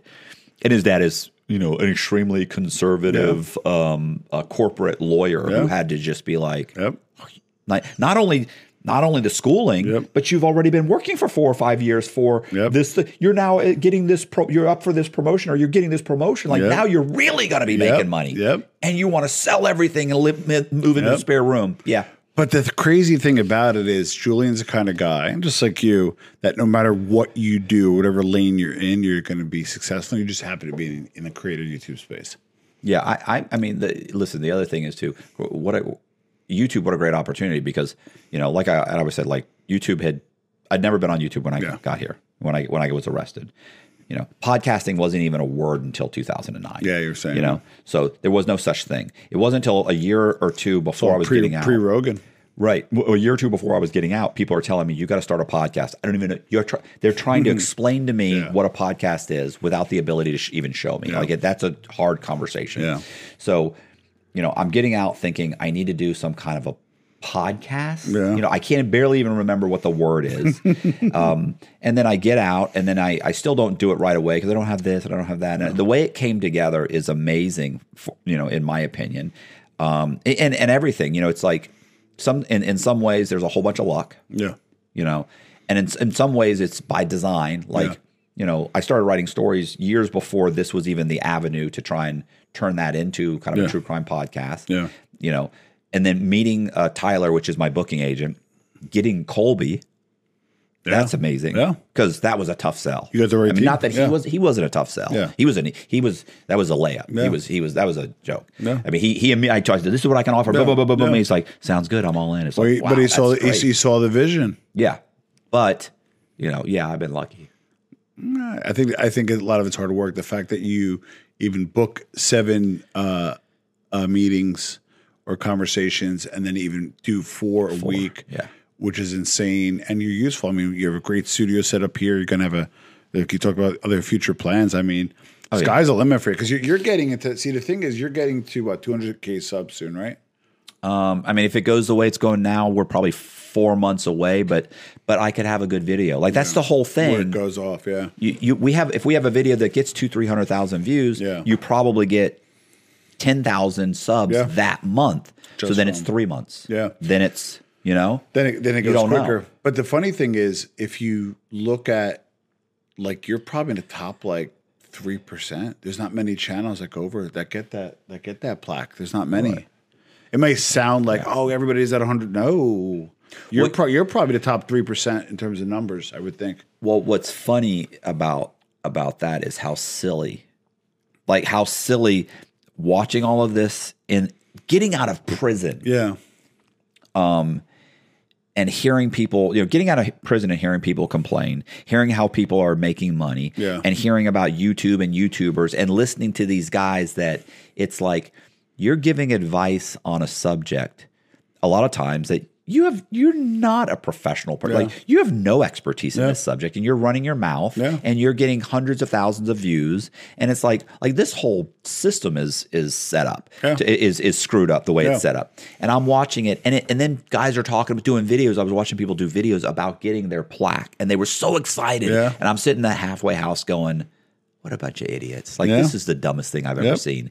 Then you start doing it and you realize like that is Yeah. a big deal. It may not be deal. it may be a, a it may not be a big deal to somebody who's, you know, whatever, you know, is sitting in a halfway Yeah, house that doesn't yeah. really understand it. But but all the things that you have to do that have to go right to get there. That's right. Like then you go, it's silly, but it Yeah, but how- it's also it, it's also it's a milestone that's Yeah. like, wow, that is kind of cool. Like But how many people do you know that like started a channel and the good people, pretty good content, doing it for a while, and they have like 700 subs? Yeah. Right? Then those are the people like, wow, this is kind of hard.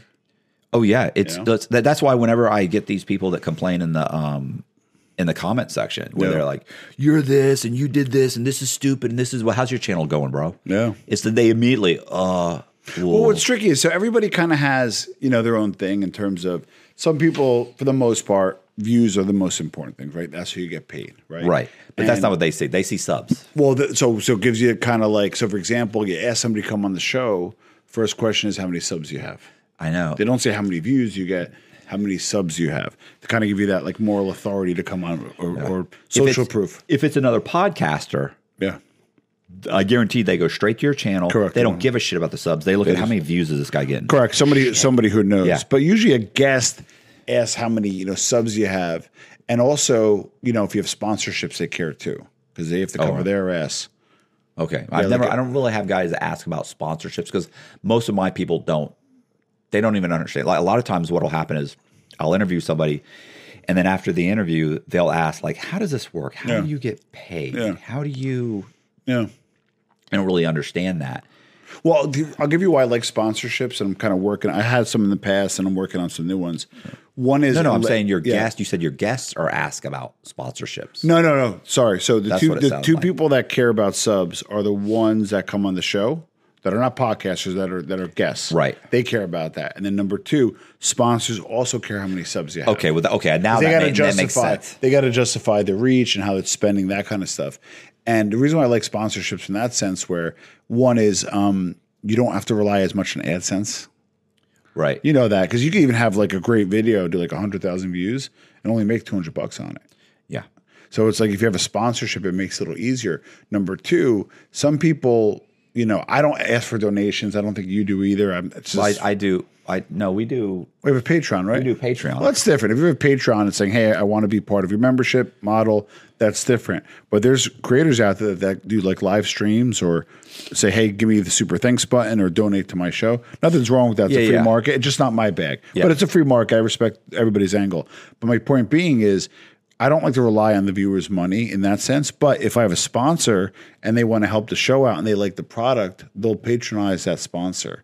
So that's why I found out, at least for me, I found out sponsorships t- work tend to work out a little better. So y- even you- for a smaller show. you have a, a different your model is different i Yeah. think probably the people that are watching your channel are different I would I used to think so. So what happened was I had one sponsorship. Uh, they do loans, kind of like your old your old life, merchant Okay. cash advance, uh, lines of credit, uh, the real estate no doc loans, all that kind of Yeah, yeah. stuff, right? So uh, not not certified. It's just kind of like the aftermarket stuff, secondary market. So I thought there would have been more, and I'm not saying there's not, but I thought there would have been more business owners, or maybe the union guy starting a side business, or somebody real estate guy who wants a no doc loan, who maybe doesn't have great credit. So although it did pretty well as a sponsorship, and Jason's a friend, he's a great guy, and he comes on the show once in a while. I did, that sponsorship fit wasn't as robust as I thought it was going to be. Right. So I'm trying to find the right um, sponsorship for the show. One thing I will tell you as an advertiser, because I do have a media company, marketing company, I buy media. Right. To get to guys that are in our demographic are very hard to get to. They're very hard to get to. Advertisers have a very hard time getting to the 56 year old male who makes, you know, 70 grand a year, who has is a family guy and just maybe like, you know, does football or you know, fantasy football, whatever that is, right? Whatever the demographic is. But to get to that guy from a marketing standpoint is very what I think Manscaped advertises all the podcasts. Right. Because they want to get to that guy. That guy is very hard to get to from Yeah. a marketing. It's almost impossible to get to that guy. so here's here's the thing what we've kind of Yeah. you know we, we get sponsors Yeah. but we get them for a month Yeah. we get them for two months because what happens is that you know the guys that are watching my channel are blue collar guys Yeah. you know so they're you know, they're not necessarily, you know, buying the products, and it Yeah. takes a month or two before the sponsor goes, "This didn't do what Yeah. we thought it would do." Yeah. So you do need that that special sponsor that speaks to that guy You need congruency. You need to have a spon. That's what I'm saying. You have to have a sponsor that, that- meets those guys. Yeah, Yeah, yeah. And, and I literally we've had, And it's not I'll- easy. Well, and I'll get emails from from people from Yeah, sponsors that I'm I just no Yeah. because I look at it and I think this guy might. Yeah. He might do a sponsorship, like maybe he'll pay us, or maybe this. But this guy's never going to sell anything. Like nobody's going to buy your this product on my channel, and I so we don't take it. Yeah.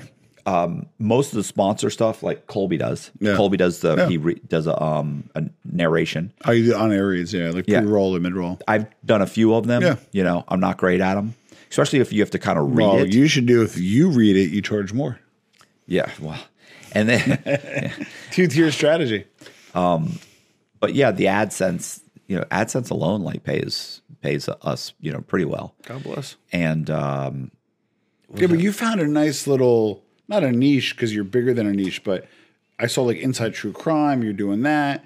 But then like you talk to, like, you kind of like, you know, there's different genres, right? So like you dabble a little bit in the mob genre, but you had some good titling, right? You had Jeff on, you have myself on, if I'm in that space, if you will.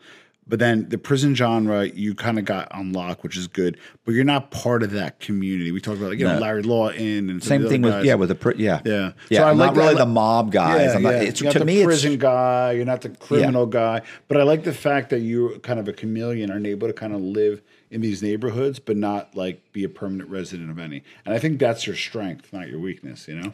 Well, I think, like, like to me, I would like everybody that we have on. I would like to have connected to crime in some way. In some way, of course, You know, and- course. but oh, well, we trust me. I've had guys that have nothing to do with crime. Yeah, yeah.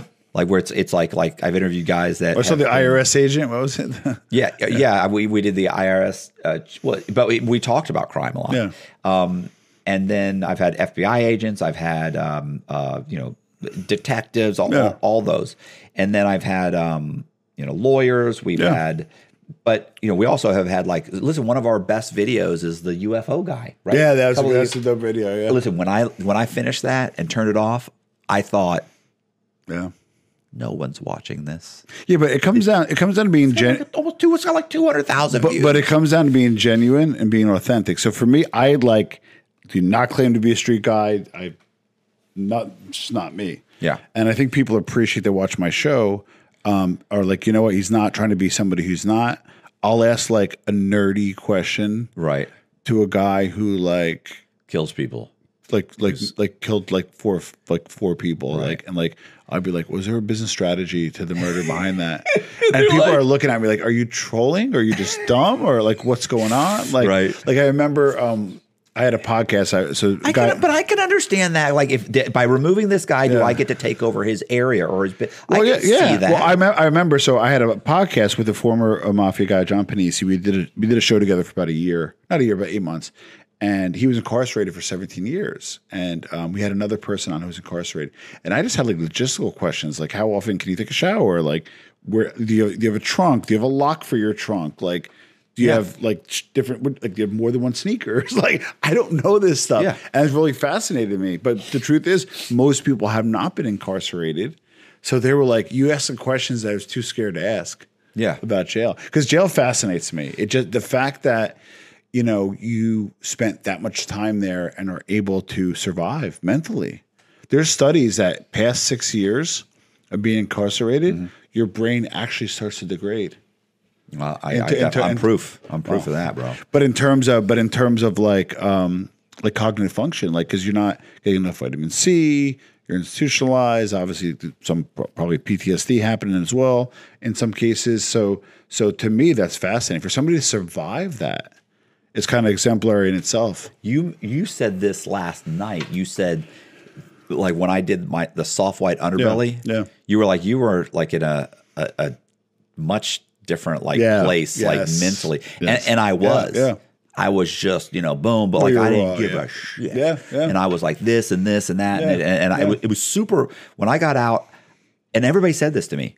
You're super. You're you're really aggressive, and I'm like I'm not. I'm assertive. Yeah. And they were like, I'm assertive. And they're like, "Do you see how you how you're responding? Like you Yeah, don't yeah. it took me a while to start saying, you know, please and thank you and and really explaining myself and and realizing how aggressive I was coming Yeah, off. And. I wasn't thinking that. I was thinking this is how you act in prison. Yeah. So nobody thinks that you're someone they can take advantage of. Yeah. Like this is how you talk. So you bring that. Right. And and it's so funny because I'm saying this, and to me that it's that's how everybody That's is. normal, yeah. And and but you you act that way out here. Yeah. And I'm soft in prison. Yeah. I'm not even a hard guy. yeah. But you act that way out here and you're you're a savage. Yeah, You're running Well- through people. Well, to to like again from the outsider perspective, to unpack the prison experience, the strategy going in is going to have a major factor on your outcomes. Right? We talked about this. Do you kind of me? Do I roll with the Italian guys? Do you roll with the, the, the you know these guys? Do you kind of hook up with these guys? You say neutral? Do you like where do you go? What do you do? You know, so like you have this strategy kind of set up, and you know strategy. Once you get punched in the face, that goes out the window, and then you just got to like essentially survive. Yeah. You're just looking to pass the time, which is, I assume, going very slowly unless you have a super good routine and yeah. good No, system. no. It, listen, my I had, Reese was a, a, uh, a cousin that I was locked up with. My my cousin and and you know when that was got, the, me- the method. Yeah, yeah, I love Reese, and he, but he told me, you know, when I got locked up, he he was like, "Listen, a big chunk of your time is going to be it's just figuring out a way to entertain yourself so you don't get yourself in, in trouble." He's like, "Don't gamble, Yeah. don't like." He's the one who laid down all these simple rules, which I'd already kind of heard Yeah, yeah, yeah. from other guys when I was locked up in the county, Yeah. or in the marshal's holdover. So I kind of knew that going in. And then he just he kept telling me over and over again. And then he every every time I would complain, he'd be like, "Listen, bro, let me do you a favor." Stop complaining. Yeah. And he go, and I go, well, what do you mean? I'm not complaining. He go, yeah, yeah, you just said this and this and this. And he go, nobody wants to hear that. Like some guy who's got Mm. 30 years, some guy who's got five years. He's like, it doesn't matter how much time they give you in that inmate's mind. It was too much time. Yeah. He goes, so whether he got five years or, or 30 or life, he goes, it's too much time. Yeah. He said, so stop complaining about your time. He said, you figure out how to do that. He said, don't tell some anybody. great In- advice. In, a, in, a, in a very nice way. Is he out now? Yeah, he's out. He's he's all messed up. He calls me every once in a while. He, you know, he's on the fringes of. I would love to, you know, interview him. Yeah. Um, he's never been able to make it here. He, by the way, he's only like in Dade City, which is Not far, 20 right? minutes away. Wow. You know, he can't seem to make it here. And I, even if he said, I'll be there on Wednesday, I would really, it would be like, Colby, please Yeah, come. yeah, but not understand guaranteed. we have to have something else Yeah, scheduled. Another guest or yeah. Yeah, or we could just do a, a Yeah. podcast because I kind of go over some of my stories. Yeah, yeah. Like, we'll have to do because that's what might happen. that can control. Yeah. Like, don't be irritated if you drive, you know, forty five minutes and get Again, here. isn't it crazy that I'll fly to Tampa to spend time with you, but other people would? But but that's the thing though. Like I value people's time. right. you know and and by valuing people's time hopefully people will value your time you know kind of be treated how you want to be treated Right. So you're the the podcast that you're doing now. Yeah.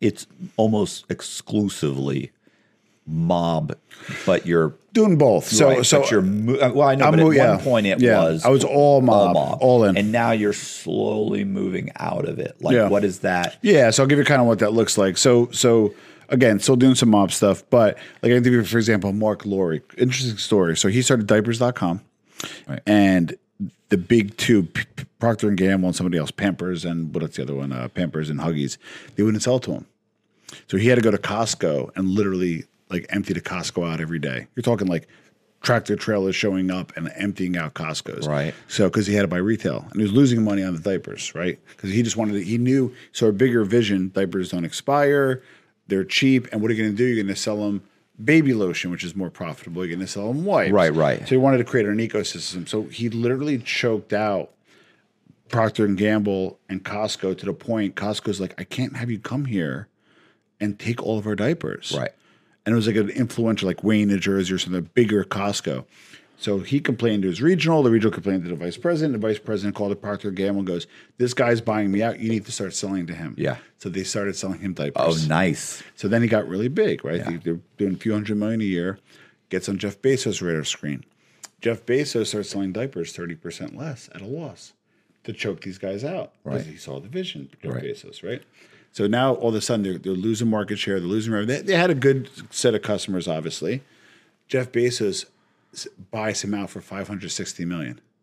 Oh, poor guy. No, but it's interesting is when I interviewed him, you could see he was upset and disappointed because he wanted to sell out for a lot more and he knew the value of it. Right. Because if Jeff Bezos knows the value of 560 million, it's probably worth a billion. Right. Now, a lot of people and don't know- Bezos created that. He created that uh, that price. correct uh, because he Like chose- because he started because saying, "This is what I'll do to you." bingo Sell and out. he started to doing it. So he did work for him for two years. It's not people think he just didn't work, but he did work for two years. Then he started a company, Jet.com. Jet.com, I don't know if you remember, it was like an online Costco. So if this was six bucks and everybody started buying in, it would go down to 550. Okay. It was variable pricing based off of demand. He did it to go after Jeff Bezos directly. It was in Hoboken, New Jersey. He did it for 18 months, got bought up by Walmart for $3.3 billion. So now he now became the Walmart.com CEO and took market share from Jeff Bezos, got his revenge. Then now his newest venture, he started restaurants. Pretty interesting. They're in Jersey and New York called Wonder. There's 17 restaurants in this building. 17. So if, if, if Jess wants sushi mm-hmm. and you want pizza, you could order from the same place. It comes in 26 minutes piping hot to your door. Okay. So he has 17 different restaurant concepts in one single restaurant called Wonder. It's crazy. And he only has 10 of them, and the value of that is worth $3.3 billion right now. He just got a $350 million, uh, uh, $350 million um, investment from Nestle. So this guy's a business genius Right. like little things. He takes Ubers to work because he doesn't want to waste any time driving because he wants to talk on the phone, be on the computer, or be productive. The guy is a genius. I had him on my podcast. Did pretty well for me, about 20,000 views. But like I have the knuckle dragger on and like he'll do 30,000. I'm Right. like sitting there, like this guy's giving like, like forget about MBA advice. This guy's giving like gold, gold, gold advice. Right. And like just people like, ah, like you should have asked him about this, or like, oh, he was Italian from Staten Island. Because the guy's Italian guy from Staten Island. Oh, was he connected? Like, imagine just like, Uh, You're, yeah. Yeah. you're, he'd, yeah. he'd look at me like, like, like The- call the publicist, like, never have this guy call Yeah. me again. So, so those are the kind. And then Andrew Bustamante on. Right. I did a little better, about 28,000 views. Um, Andrew, because he has a business now, um, was in, admitted he's like, even though I came from the CIA, came from military background, I was a terrible business person at first. Even though they were transferable skills, he was hard at first from the transition to business. But then he really picked up his own well, and now he kind of gave some really good business advice. You know who I just it's in the can right now. It's going to be released next week. A guy you'll appreciate this, appreciate this. A guy called Hyphonix. You ever hear of Omegle? His name is Hyphonix. It's his channel called Hyphonix. 1.1 million subs. This is all he does. Have you ever heard of Om- Omegle? no. Colby, have you ever heard of Omegle? Like a chat room. Yeah. So it, it, it's now defunct, but like you would go on, let's say with your wife or girlfriend or yourself, you just go on. You hit start. It matches you up to somebody. You can chat with them real time. Video chat. If you don't like them, you can skip or you can stay. And you can talk to them for as long as you want. You talk to random people throughout the world, just chat, chat, chat, chat, chat, chat, chat. So it's like the variable nature of it, so it makes it cool. What he does is he will do a show. You should do some B roll for that because it, it'll be interesting. He for a show, he will head. He'll be chatting with you, and then when it's supposed to skip, it like does a little spiral. He edits in a skip, so he's talking to you, right? Right. You're thinking he's gone. He comes back and his head pops off his head, and you say, or he shows his wife getting kidnapped on the screen. Yeah, it's crazy shit. He will t- be talking to you on the Omegle. Yeah. So you're thinking he skipped, but then he'll come back on and be like, "Don't say anything," and then he'll B-roll to his wife that's tied up, and then go back, and his head will pop off his head. He's got 1.1 million subs, and that's all he does is jump scares. That's it. And on TikTok, he has 4.1 million subs. What's his channel? Hyphonix And but you said Hyphonix is is his his nickname, his uh, moniker, and that's the name of his channel. But that's all he does is jump scares. That's it. But they're brilliant. right. So like he'll have one person on, and then it's supposed to Yeah, yeah. So then like he, I guess he changes or he reroutes the, the feed, but then he just showed his wife like getting kidnapped, and then his head pops off his body. Uh. so and like this eighteen year old's watching and freaking out, but that but he that's all he does. And he live streams four hours a night, every night, four hours. He's got 1.1 million subs and 4 million on TikTok. Is to the point that Omegle actually went out of business, his main platform Yeah, I don't understand. Wait, wait, why did that not do well? because the monetization was off, and I think there's like some lawsuits who want to manage well. So now there's like other forms that do something similar. So he went over there, but like his business, I, I see. I asked him about the business end. Right. Omegle was your number one place. You're about to crash. You should be pack up and go home. What did you do? I just found another one. Right. You know what he runs into? most people recognize him now because for TikTok. Oh yeah. So so what he does is if you say, "Oh my God, you're Hyphonix from TikTok," clips. no, what he does is he goes, "You just ruined it. You could have been famous," and he roasts them. then he posts that on it. The guy's just a brilliant creator. Right. He's from Florida. He's not from this area. He's just you just. Gonna, it's your guilty it's your guilty pleasure Right. and it's just it's so stupid but it's fucking hilarious It's um so I had him on. I'm fascinated with him, and I, I got pitched. I watch. I watch him anyway. Right. As a 40 year old man, I watch him anyway, but and I watch him on YouTube Shorts. I'll spend an hour on it. so you was- assume that that's I was just about to say And I got pitched. that sounds like such a time suck. and I got pitched by a publicist. I said, "Oh my god, that's the same guy." I had him on. A true gentleman, a true creator, and he has the struggles we run into: creativity, monetization. Did he run things right? A lot of mistakes. But he's killing it. Uh, Probably has about all in about six million followers online. Hyphonix. Shout out to, to John. Good guy. Yeah, I was gonna say that. Just to me, it's like I feel like it's TikTok or it's the shorts where I, I'm sitting there where it's like, oh, it's just it's just 20 seconds, Yeah, it's just a minute, yeah. it's just a minute. and an hour later, you're like, what the hell's going on? But that, but what's crazy about How am his I still watching? What's crazy about his model is he goes live for four hours a night, and he has like three thousand people watching it live, and he still does the same jump scare. It's the same four jump scares, same four actors, and you're just fascinated by it. It's crazy. Hmm. It's crazy. It's, it's so weird. it's very weird. But out. he's a guy that I had on. it's very weird out. But here. then the next one I had uh, Salvo Riina on, which is Totò Riina's son, the guy who blew up the judges and was the most powerful mobster ever.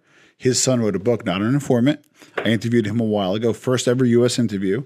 So I had him on again because the book translated to English finally, and I had him on. So I just have like a really eclectic group: a CIA guy, a son of a powerful mobster, a guy who head pops off his body, you know, like a guy who sold to Jeff Bezos.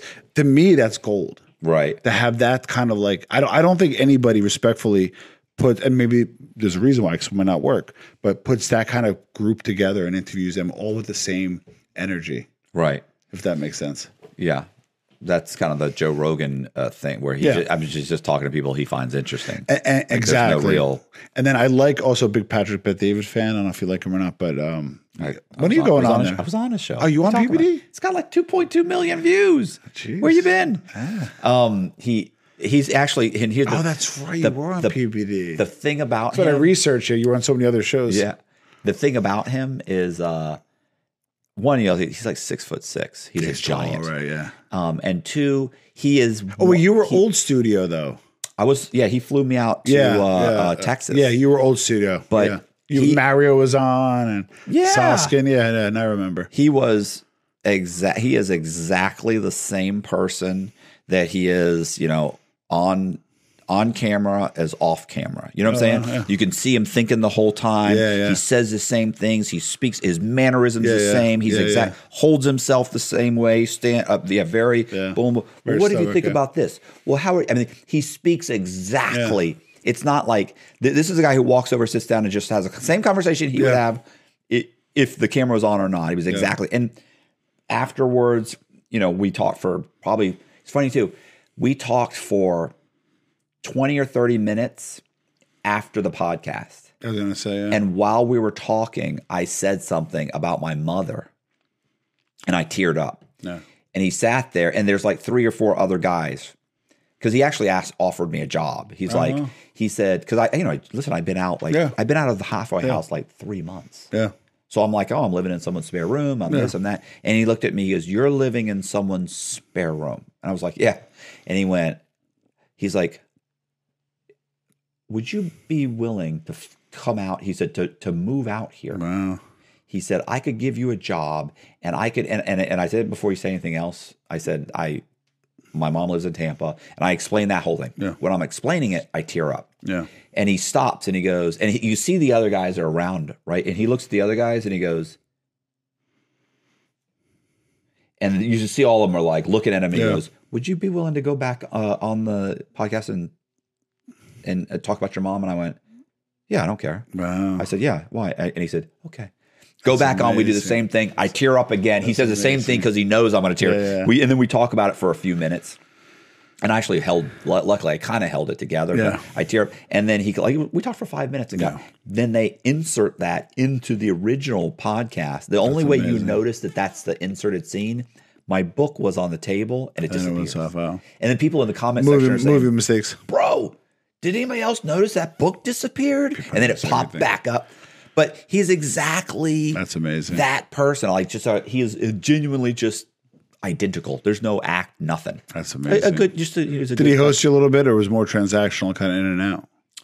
Um, Did you grab dinner? Did you no, no, no, no. He's he's running. Listen, Yeah, I don't know what the one i- what his operation looks like down here. Yeah. but that operation there, was like a well-oiled it was massive. Yeah. I mean it's it's a massive um, industrial building that Yeah. he had filled, it, packed with people on Yeah. phones. Yeah. there it was. So he had his studio inside of the insurance company. It's a separate little office set to the side, or a separate little inside. So you have to walk through this massive office to get there, and you realize like all these people work for him. Wow. And then you go to the studio, which is, you know, Yeah. it's a decent size. It was the first truly professional studio that I'd been to. Danny's studio at the time was kind of, you know, Yeah. he- held together with, you know, duct tape and spit. um, but uh, and uh, but he had a he his was his was uh, really amazing. It's funny too because he's got all those statues and everything. Like they're all over the place. Yeah. You walk in, he's got a life size, well, not life size, but he has a statue of um, Patton. Optimus Prime. Oh, wow. When you walked in, That's it's dope. like 15 feet tall. It's huge, and it's That's sitting there. And you walk in, you're like, this is not. This is a guy. This is a guy who's spending his money on all the silly stuff that I would spend my money on. Exactly. I would have a big. I would have a big Hulk oh, yeah. statue in the corner if I could. Yep. Jess wouldn't let me, but if she wasn't around, I would have one. You would have one? You know, Optimus Prime. She'd probably have Optimus Prime because she loves dope. Optimus Prime. That's dope. So And it was very nice and thoughtful for you to invite us. Oh, I'm, I'm, we're recording. Um, we did. I sent the text. Colby, got to keep that in. That's, So- that's, that's where the money is. Listen, we had one. We had a podcast one time where I, I get into an argument with a guy and started. We start yelling. It's not Yeah. this, but we yell at uh, at the guy. He was kept making noise and making noise and Oh, making noise, and. I'm, I get into a screaming match with him and tell him to get get out or whatever.